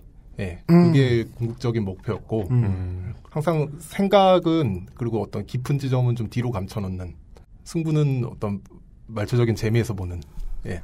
그런 이야기가 항상 되길 바라고 저는 늘 그런 이야기를 쓰고 싶고요. 결국 저는 설득은 예술이 할 수 있는 좋은 전략이 아니라고 생각하거든요. 네. 예. 설득하는 방식은 어떻게 보면 가장 나쁜 전략이고 최선의 전략은 생각을 못하게 만드는 거죠. 압도하는 형태의 재미를 주는 그런 영화일 것이다. 아, 설득이 아니라 압도. 예. 뭐 그거는 이제 관객들의 평가할 몫이겠지만 누가 들으면 뭐 저 슬래셔 무비를 만들고 이 지난 대선 느낌도 나네요. 설득이 아니라 압도라는. 그래요? 네. 아, 이런 이런 것도 이렇게 말씀드릴 수 있을 것 같아요. 이 영화의 선입관을 혹시라도 갖고 있는 분들에게라면 네. 그것을 교정할 수는 없지만 이 영화는 무거운 소재를 다뤘다고 해서 이게 뭐 무겁게 진행되는 얘기만은 아니에요. 그리고 또 하나는 이게 무서운 얘기가 아니에요. 음, 네. 네. 네, 그렇게 보시면 될 것 같아요. 캐빈 인더 우즈는 아니다. 극단적으로 얘기하면 저는 이렇게 표현할 수 있을 것 같아요. 그 일베 회원이 만약 본다면 네. 예, 욕하면서 재밌어 할 수 있는 예, 그런 아, 그런? 이야기. 어, 예. 그건 예. 그 알실이에요. 네. 안녕? 네. 예, 예, 예. 그러시됩니다. 비슷한 얘기를 계속 해주시니까, 저는 어제 이제 그, 14번 감염자였나요? 어제, 아, 네. 어제 슈- 방송에 슈- 말씀드렸던. 슈퍼 스프레더. 예, 네. 예. 그, 이 양반이 질병관리본부에서 들었던 얘기. 어, 재미없으면 당신이 책임질 거냐. 아, 1번 환자. 1번 환자. 아, 일본, 1번 예. 환자. 예. 예. 1번 환자가. 그게 무슨 얘기죠? 아, 1번 환자가 삼성병원에 갔는데 의사 선생님이 메르스 같다라고 질병관리본부에 전화했더니 음. 어, 몇 번 까다가 음. 너 이거 메르스 아니면 당신이 책임지라고. 그랬더니 양성이 나온 거죠. 네. 아, 환자한테? 네. 네. 아니요, 아니요. 그 의사한테. 아, 의사한테. 질병관리본부가. 아, 예, 아. 예. 그. 아, 책임을 지우는 거예요. 질병관리본부가 의사 개인에게 네. 메르스 아니면 네가 책임질 그렇죠. 거냐? 예. 이건 그, 이, 그것은 알기 싫다의 출연자들이 감독한테 책임을 지우는 겁니다. 음. 그렇죠. 책임져. 그 논지를 감독님과 예, 손남 작가께 돌려드립니다. 예, 재미없으면 책임져라. 재, 재미 음성 판정이 나올 것이냐. 네. 큰 기대가 없다는 사실을 한번. 하지만 만약에 문제로 인해서 이런저런 다른 문제로 인해서 테드의 개봉이 늦어지면 보러 가겠다. 예, 아, 개인적으로 이런 의견을 전합니다. 그 1편이 무척 감명 깊었죠. 그니까 말이에요. 네. 비슷한 반응 얻었으면 좋겠어요, 테드하고. 2편이 나왔으면 좋겠다. 이런 또라이 영화 처음 봤다. 이러면서. 예. 실력으로만 승부할 수 있다면. 네. 그런 이데아의 세상이라면. 될 영화라고 자부하시는 것까진 들었습니다. 네. 네. 제가 굳이 쥐어짜자면은요. 예. 시종일관 겸손하게 임해주신 김성재 감독님과 어, 원작자이신 손남 작가. 우리 경품이 하나 있는 게 있어요. 뭡니까? 아, 그거요? 네, 요즘은 팟캐스트 시대에서 네. 어, 메인 스폰서에서 이상한 경품을 업어와서 어, 이게 필요하냐라고 아, 가, 가족 계획 용품. 청취자분들께 여쭤보니까 네네. 싫다. 내가 비록 사연을 쓰느라 고생했으나 그것은 싫다라고 하시더라고요. 어. 그런 거라 드릴까? 네, 하여간 만약에 이제 그 영화에 네. 등장하는 손아람 작가를 찾아내시는 분들에 한해서 2초에서 1.5초 나옵니다. 찾아내시는 분들에 한해서 이럴 경우에는 등장인물을 전부 뽑아다가 다 넣어보시면 되지 네. 않을까. 아, 이게 근데 제 첫 번째 출연작이 아니라는 것. 네. 자랑. 네, 제 첫 번째 출연작은 제가 어느 영화예요? 예. 정확히 얘기하면 이게 첫 번째 출연작인데 아, 영화가 늦게 그러네요. 도착했지. 영화가 음. 늦게 나오고 먼저 먼저 지금 세상에 공개된 작품은 이제? 제가 클라라의 상대 역이 됐던 뭐, 어, 뭐죠? 클로젯이라는 단편 영화가 있어요. 아, 단편 영화에서? 네. 거기서도 한 그리고 뭘 1.4초 생각하세요? 정도 나와요. 디스패치 기자? 예. 아, 단편 영화에서. 네. 어엿한 영화 배우. 그렇습니다. 네. 아, 영화 감독, 김성세 감독인가. 네. 네. 배우 소다람 씨를 모셔놓고. 어, total 커리어 3초에 빛나는. 네. 소다람 배우와 함께. 아이고, 네. 어, 제가 지지난 편인가 네. 말씀드렸잖아요. 그 김성근 감독 치하 쌍방울에서 많이 볼 수 있는 그렇죠. 투수들의 커리어. 그죠. 공 하나 던지고 들어가고. 프로, 프로 경력 공 3개 뭐 이런 네. 투수들. 공 두 개 던지고 은퇴하는. 네네네. 네.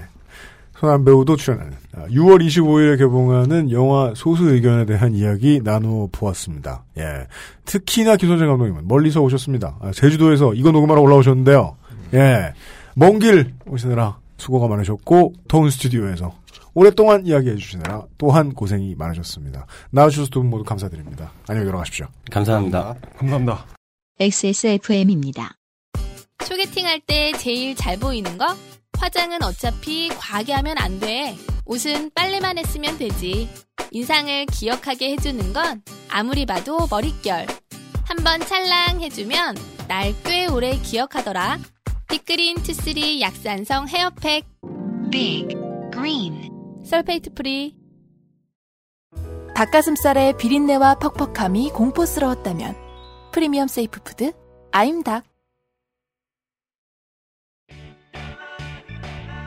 언제까지나 마지막 선택. 아로니아 침. 연애할 땐 월급날에도 잘만 쏘더니 오늘도 그냥 집에서 보자고?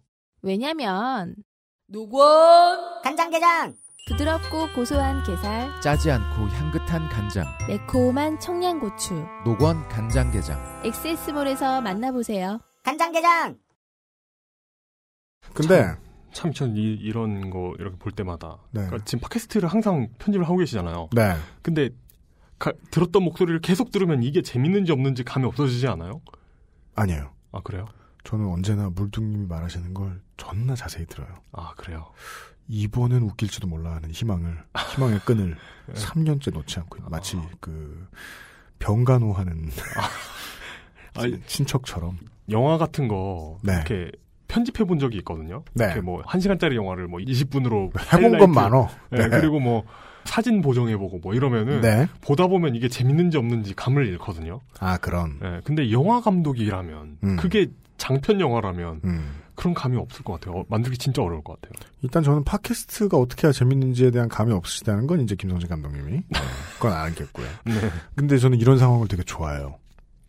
왜죠? 진짜 잘 간 것 같죠? 그러면 칼을 아무 데서나 꺼내서 흔들지 않습니다. 이게 아. 미디어의 최후의 맹점이고 벗어날 수 없는 천형이에요. 진 짜 중요한 얘기들은 네. 그 중요한 걸 붙들고 있는 사람들이 꺼내지 않아요. 음. 아까도 계속 우리 이제 방송 끝나고서 계속 제가 아까워했잖아요. 나가서 이제 음료수 드시면서 이 얘기를 방송에서 안 하시나. 음. 제가 그랬잖아요. 신사적이지 못하다. 네. 왜냐하면 영화 소수 의견은 만드신 분들 본인들도 이게 이렇게까지나 손해를 많이 봤는데 피해자라고 생각 안 하세요. 음. 예. 이제 전장에 올라오셨기 때문에 더더욱이. 네. 네. 시사회는 18일이라고 하고요. 그리고 시사회 일정조차도 자꾸 변경이 돼서 감독님은 신기해하셨다. 예. 대체 왜 이렇게 겐세이가 많나? 음. 견제가 왜 이렇게 많나? 이게 견제인가 아닌가도 알 수가 없으니까 마이크 앞에서 말씀을 못 하시는 거죠. 음. 예. 혹은 이제 할 수 없는 말들. 외압이 있었다. 어떻게 알아? 그럼 이렇게 정리됩니다. 영화를 봐달라. 외압인지 내압인지 모른. 예. 영화가 재밌냐 추천해라. 영화를 봐달라. 뭐로 가나 그냥 판단해달라 는 쪽으로 얘기를 끝내신. 네. 그것은 알기 싫다 이번 주말 에피소드였습니다. 우리가 너무 이렇게 생각을 많이 해야 되는 질문을 던졌던 걸까요? 아, 우리 잘못일 수도 있어요. 네. 오 이용이 내가 하는지 걱정한다. 다 컸다. 시집 보내야지. 금주의 의사소통. 의사소통 시간입니다. 네. two bottle one 님께서 뭐, 무슨 말일까요? 어, two bottle pop. 아, 두 병 하나? 아니요, 저 노래 가사에 많이 나오는데. 자, 모든 뉴스를 야동으로 만드는 기자들의 센스 이런 내용의 트윗과 함께 뉴시스의 통신사 뉴시스의 기사를 하나 인용을 해 주셨는데 6월 9일자 뉴시스의 기사 홍땡땡 기자와 천흥흥 기자의 기사예요. 제목이 여야 황교안 19금 자료 열람. 음. 마사오 주제곡 있죠? 띠디디디디디디 참네. 청문회 오후 7시 속개 이런 제목이에요. 이게 뭐야 하고 봤더니 내용은 황교안 후보자의 수임 사건 중에 공개되지 않아서 열람하려고 하는 자료의 수가 19건이라는 아. 그래서 그러니까 19금이야. 19금이라는 19는 19개라는 숫자고 네. 금은 황교안이 스스로 금지한. 그렇죠. 어, 말이 되긴 한다. 네. 어. 자, 이걸 제목이라고 붙이는 에, 이렇게 이런 식으로 이해하기 어려운 거 되게 네. 그 고등학교 국어 시간에 네. 그 이두 향찰 배우면서 그러니까 뭐는 뜻이고 뭐는 발음이야. 네네 그러니까 국문과 수업 때 제일 무서운 게 그거였거든요. 그런 고전들. 네네 요즘 그 근황을 전해드리면 레이니걸 이준행 선생이 네네 또 이제 심심하면 이제 여기저기 툭툭 건드리면서 외로운 싸움을 하신단 말이에요. 자청에서. 외로워서 그래요. 맞아요. 네. 얼마 전부터 그 미디어 오늘과 프레시안을 상대로 외로운 싸움을 또 혼자서 시작했어요. 시비를 걸었어요. 왜냐면은 아, 물론 그 이제 저 인터넷 언론사의 미스피츠도 거기서 예, 한 패를 맡고 있는 걸로 알고 있는데 네. 예, 싸움의 내용은 이래요. 이 재래 인터넷 언론사들이 인터넷 언론사 페이지에 들어가면 광고가 너무 많다는 거예요. 그죠. 광고가 너무 많잖아요. 진짜 보는 사람의 인격이 모독당한다고 생각할 정도로 광고가 많잖아요. 뭐 청두꺼비 투자 클럽 이런 거. 그 문제에 대해서 네네. 지적을 다른 데서 하자. 미디어 오늘이 이런 반박을 썼어요. 그렇게나 이 언론사의 사정이 열악하다. 어렵다. 힘들다. 아, 이런 광고를 해야 될 정도로 우리가 어려우니 봐달라. 프레시아는 후원을 받으면 광고가 사라지는 옵션이 있다. 음. 그럴 듯하고 일변 맞는 소리예요. 근데 이제 저는 레니거 이준혜 선생처럼 이렇게 이 천둥 벌거숭이 류의 과격한 의견을 내시는 분들을 매우 좋아하는 게 미래의 비전은 그거거든요. 실제로 미래의 비전은 그거거든요. 안타깝지만 저들은 도태되어야 한다. 음. 근데 그건 업계의 도태지 거기 있는 개인 개인 여기서 월급을 받고 생계를 꾸리는 개인 개인에 대한 경멸이 아니란 말이죠. 개인적인 미움이 아니란 말이죠. 이렇게까지 불편한 유저 인터페이스를 유지해서 먹고 살아야 하는 인터넷 미디어 업체라면 네. 그 업계 전체가 사라져도 무방하다. 음. 이건 미래에 대한 견해죠. 음. 비전이죠. 그 문제에 있어서 저는 이준행 선생이 외로워서 버리는 키베를 되게 지지했거든요. 음. 참 열심히 일하시는 언론사분들께는 죄송한 일이지만요. 아, 이거 그, 그거랑 비슷하다. 이게 삼성 문제 많다 하면은 삼성 직원이 나타나서 음. 삼성 직원들 얼마나 열심히 일하는지 아냐. 음. 라고 얘기하는. 음. 삼성 직원이 왜 미워요? 음. 좋아요. 사람이잖아요. 그렇죠. 예. 그먼 미래에 대한 이야기 왜 말씀드리냐면 음, 뉴시스는 통신사입니다. 통신사든 그냥 언론사든 이렇게까지나 사용자를 무시하거나 필요 이상의 선정성으로 도배를 해야 한다면 업계 전체가 사라지는 게 옳을 수 있다. 음. 라는 생각이 들기 때문이죠. 음, 그 미래는 가까이 다가오고 있습니다. 저희가 지금 시간이 이제 부족해가지고 못 다뤘는데 피키캐스트에 대한 성토가 여기저기서 이어지고 있죠. 그런 복붙의 종착역에 있는 거대 괴물이 모두를 집어삼킬 날이 오고 있어요. 자. 엄종업님이 소문으로만 듣던 슬로우 뉴스 민노 씨 편집장님의 핫한 영어로 쓰셨어요? H.O.T.한 오렌지족 패션을 사진으로나마 만나볼 수 있는 인터뷰. 그 인터뷰는 보면 참여연대가 발간하는 월간 참여사회 2015년 6월자에 민노 씨 편집장 인터뷰가 나옵니다. 우리가 늘 보던 그 두건, 우리가 늘 보던 그 목걸이, 아, 동묘 앞에 그 자켓, 90년대 그대로 네. retro man. 이분, 어, 어, 프랑스 한번 가셔야 됩니다. 파리 이런 데 가다가. 네. 이렇게 패션 잡지 이런 데 이렇게. 음. 픽업 당할 수 있는. 아, 그렇죠. 네네. 그리고 이제 위쪽에 써 있고 네. 옷만큼은 아내에게 골라 달라고 하지 마라. 동묘지행, 이런. 사투리가 아닙니다. 네. 파리 사투리죠. Worship 4G님께서 짤을 하나 올려주셨는데 그 짤은 이렇습니다. 모 언론사의 6월 2일자 기사입니다. 제목이 이래요. 퀴어 축제 앞두고 하나된 보수 개신교 단체. 그 뒤에는 소위 에, 박근혜 그립. 가능한 한 최대한 남의 손을 불편하게 잡는 방식 있죠?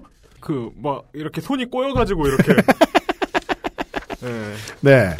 그렇게 잡고 있는 개신교 단체 아저씨들이 쭉 보여요. 네. 무슨 퀴어 축제 뭐 동성애 예방 동성애 대책위원회 뭐 그런 이름의 위원회를 만들었어요 이 사람들이 네. 보면 참 이상하죠 이런 당연한 것들에 대한 위원회들이 있을 수는 있어요 예를 들면 뭐 커피 음용 대책위원회 뭐 뭐, 라면 꼬들꼬들하게 삶기 대책위원회 그냥 어. 세상에 당연한 것들이 내가 싫으면 대책위원회 붙일 수 있잖아요 그렇죠. 뭐 CPU 수냉 쿨러 도입 대책위원회 음. 뭐 그런 당연한 박근혜 번역기 도입? 뭐. 대책위원회 예, 그걸 도입하는 게 너무 싫을 수도 있잖아. 음. 예. 아 이런 당연한 것들에 대한 위원회도 존재할 수 있구나. 음. 세상은 무한 경쟁의 시대인 줄 알았는데 돈 버느라 바쁜 세상에 저런 위원회를 만드는 분들도 있구나. 음. 순진한 생각이죠. 네. 그게 돈이 되겠죠 뭐. 아, 전 참, 이분들의 이런 그 퀴어 축제를 통해서 일치단결하는 모습을 보면. 네. 이분들이 이런 기회를 얼마나 갈망했는지를 느낄 수 있어서 마음이 좀 아픕니다. 마치 이렇게 늘 외롭다 말고 네. 언론사들 어디 어, 찌그러뜨릴 기회 없나 이렇게 엿보고 계신 외로운 레이니걸 이준영 선생처럼 그렇습니다. 이분들이 외롭다. 이분들이 2000년대 초중반에 네. 그 노무현 물러나라고 나오셨던 분들일 거예요. 볼 거야 맞지. 네, 근데 이분들이 얼마나 지금 이제 자신들이 희망으로 삼았던 그 대천사 가브리엘의 그 음. 대체자라고 생각했던 음. 이 대통령께서 음. 이렇게 레임덕에 시달리고 계시니까 음. 공황에 빠진 거예요. 누군가를 이렇게 증오하고 싫어할 수 있는 기회가 너무 갈망하고 있었던 거예요. 음. 어, 이분들의 어떤 외로움, 음. 이분들의 욕구, 네. 얼마나 가슴 아픕니까? 그렇습니다. 이런 게 영화로 나와야 됩니다. 아 맞아요. 네. 네. 그죠. 저희들도 만약에 저희가 이제 커피에 대해서 잘 모른다. 네. 그래가지고 누군가가 우리를 막 계속 공격해. 오십- 너무 너무 외로워져. 53mm 고사포가 뭐냐. 네. 그래서 더치 커피 대책위원회 이런 거 네, 만들어가지고 네, 네, 네. 거리로 나가서 이상하게 손 붙잡고 박근혜 그립하고 네. 사진 찍고 그렇습니다. 그러면 우리도 신문에 나올지 모르겠네요. 음, 나올 것 같아요. 네. 말이 안 된다는 점에서는 동의를 하거든요. 네. 지난 저 다음 주에 다시 이어지게 될 텐데요. 어, 우리 앞으로 시리즈 에, 방송이 결정된 홍성 갑질 이슬람 유산 덕질기 그걸 왜 이렇게 좋아하는 거지? 이해할 수가 없어, 사람들은. 청취자 여러분들 저희가요 미워합니다. 이용은요 한 30분 듣다가 완전히 녹다운. 근데 진짜 재미없지 않은 것처럼 잘 편집했더라. 나 되게 했었지. 네. 칭찬해줘. 근데 진짜 그거 하나만큼은 방송이 갈 이유가 분명했거든요. 네네. 아 우리 저 홍성갑 역사 덕질가가 준비를 정말 많이 했구나. 아, 근데 그건 그래서 이제 막 오금이 저린 거예요. 아 나는 진짜 1%도 얘기 안 했는데. 저이 홍, 그게 홍토로님의 그, 그거예요. 가장 큰 패착이죠. 어느 경우에나. 너무 많은 준비를 한다는 거. 근데 이제 제가 한 몇 년 겪었습니까 그 친구를. 예, 이제는 잘 컨트롤할 수 있을 것이다. 네. 예. 기대를 걸어보겠습니다. 네, 청취자분들께 재밌는 컨텐츠를 남겨드릴 수 있을 것이다. 네. 어, 이슬람 유산 덕질기의 소문에 대한 첫 회에 대한 청취자분들의 말씀을 두 개만 소개해드리죠. 30일 나무님이 이분은 아, 파키스탄에 계신 분이라고. 음. 팟캐스트는 파키스탄에서 들어야 제맛이라고 제가 말씀드렸더니 아 깜짝 놀라셨다고. 어. 거 보십시오. 이거 누가 깜짝 놀랍니까? 파키스탄에 계셔야. 파키스탄에 계셔야 여기에 깜짝 놀라고 이런 감흥을 느낄 수 있는 거죠. 그렇습니다. 역시 이분의 말씀으로 네. 입증이 되는군요. 팟캐스트는 역시 파키스탄입니다. 네. 파키스탄 팟캐스트. 알고 보면 파키스탄 아니에요? 알고 보면 파키스탄 시대. 네. 아, 이게 귀엽다. 끝으로 예. 비벤디 11님께서 게스트가 만만해서 그런지 한 줄 설명하면 시비 걸고 한 줄 설명하면 시비 걸고 아 참 저희에겐 부끄러운데요 정확히 보셨습니다 네, 그렇죠. 좀 집중이 안 되지만 이슬람 관련 콘텐츠는 국내에 굉장히 희박합니다. 이슬람 관련 뉴스는 대체로 부정적인 모양새가 많습니다. 언론사들도 공부 잘 하네요. 아무쪼록 특집 편성 부탁드립니다라고 말씀해 주셨습니다. 야 어, 이렇게 가장- 말씀해 주신 분 많았습니다. 가장 의외의 말씀이죠. 이런 경우에. 우리는 막- 우리는 얼굴이 푸글푸글 아 지지하고 있어. 아, 근데 맞아요. 제가 이제 프로듀서로서 오랫동안 고민해온 부분입니다. 어떻게 해야 청취자들도 저도 이용도 우리 모두가 이슬람에 대한 깊은 소양까지는 못 도달하겠지만 이 시간을 가지고 깊은 관심까지는 도달할 수 있을까? 그렇습니다. 왜냐하면 이슬람에 대한 깊은 관심을 목적으로 만든 미디어 콘텐츠 대한민국에서 본 적이 없어요. 그렇습니다. 아, 저는 사실 그 녹음하고 나서 네.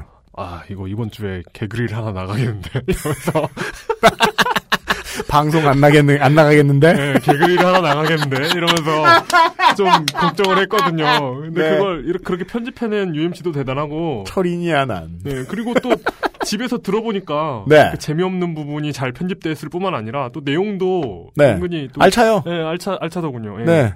그러니까 각 지역별 환타님께서 정확하게 지적해 주셨어요. 이런 류의 이제 문물을 소개하는 방송을 많이 하시다 보니까 네네.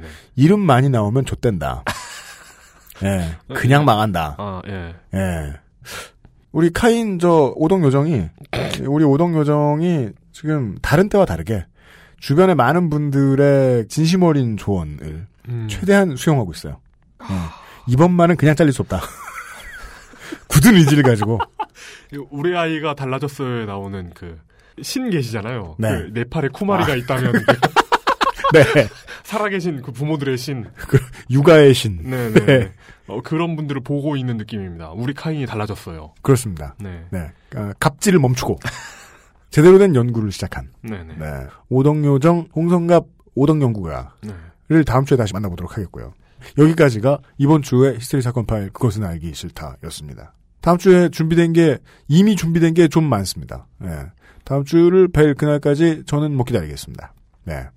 그러니까 기다린다는 뜻이죠. 영어로 표현하면. 네. 뭐, 뭔 소리야? 하고 있었는데. 못 해먹겠다. 아, 그 영어식 표현이구나. 네. 예, 처음에 I can't wait 이거 보고서 네네. 뭔 소리야 이게 화장실이 너무 급하다는 소리야 뭐야 그랬더니 그게 맞더라고요. 어, 그 뭐지? 그 priceless. 이것도 이게, 아, 이게. 그- 음. 가격이 낮은 아, 너무, 너무 싸구려라서 이거 그냥, 그, 그 공짜. 값을 매길 수 없이 그지 같은. 예, 그런 뜻인가? 이랬었는데. 네. 아, 이용의 생활 영어와 함께한. 요즘 아니구나. 아, 그것은 알기 싫다 이번 주 순서 마무리 짓습니다. 지금 프로듀서 유엠쇼의 이용 상윤서 다음 주에도 어김없이 여러분들 찾아뵙겠습니다. 안녕히 계십시오. 감사합니다. XSFM입니다. I D W K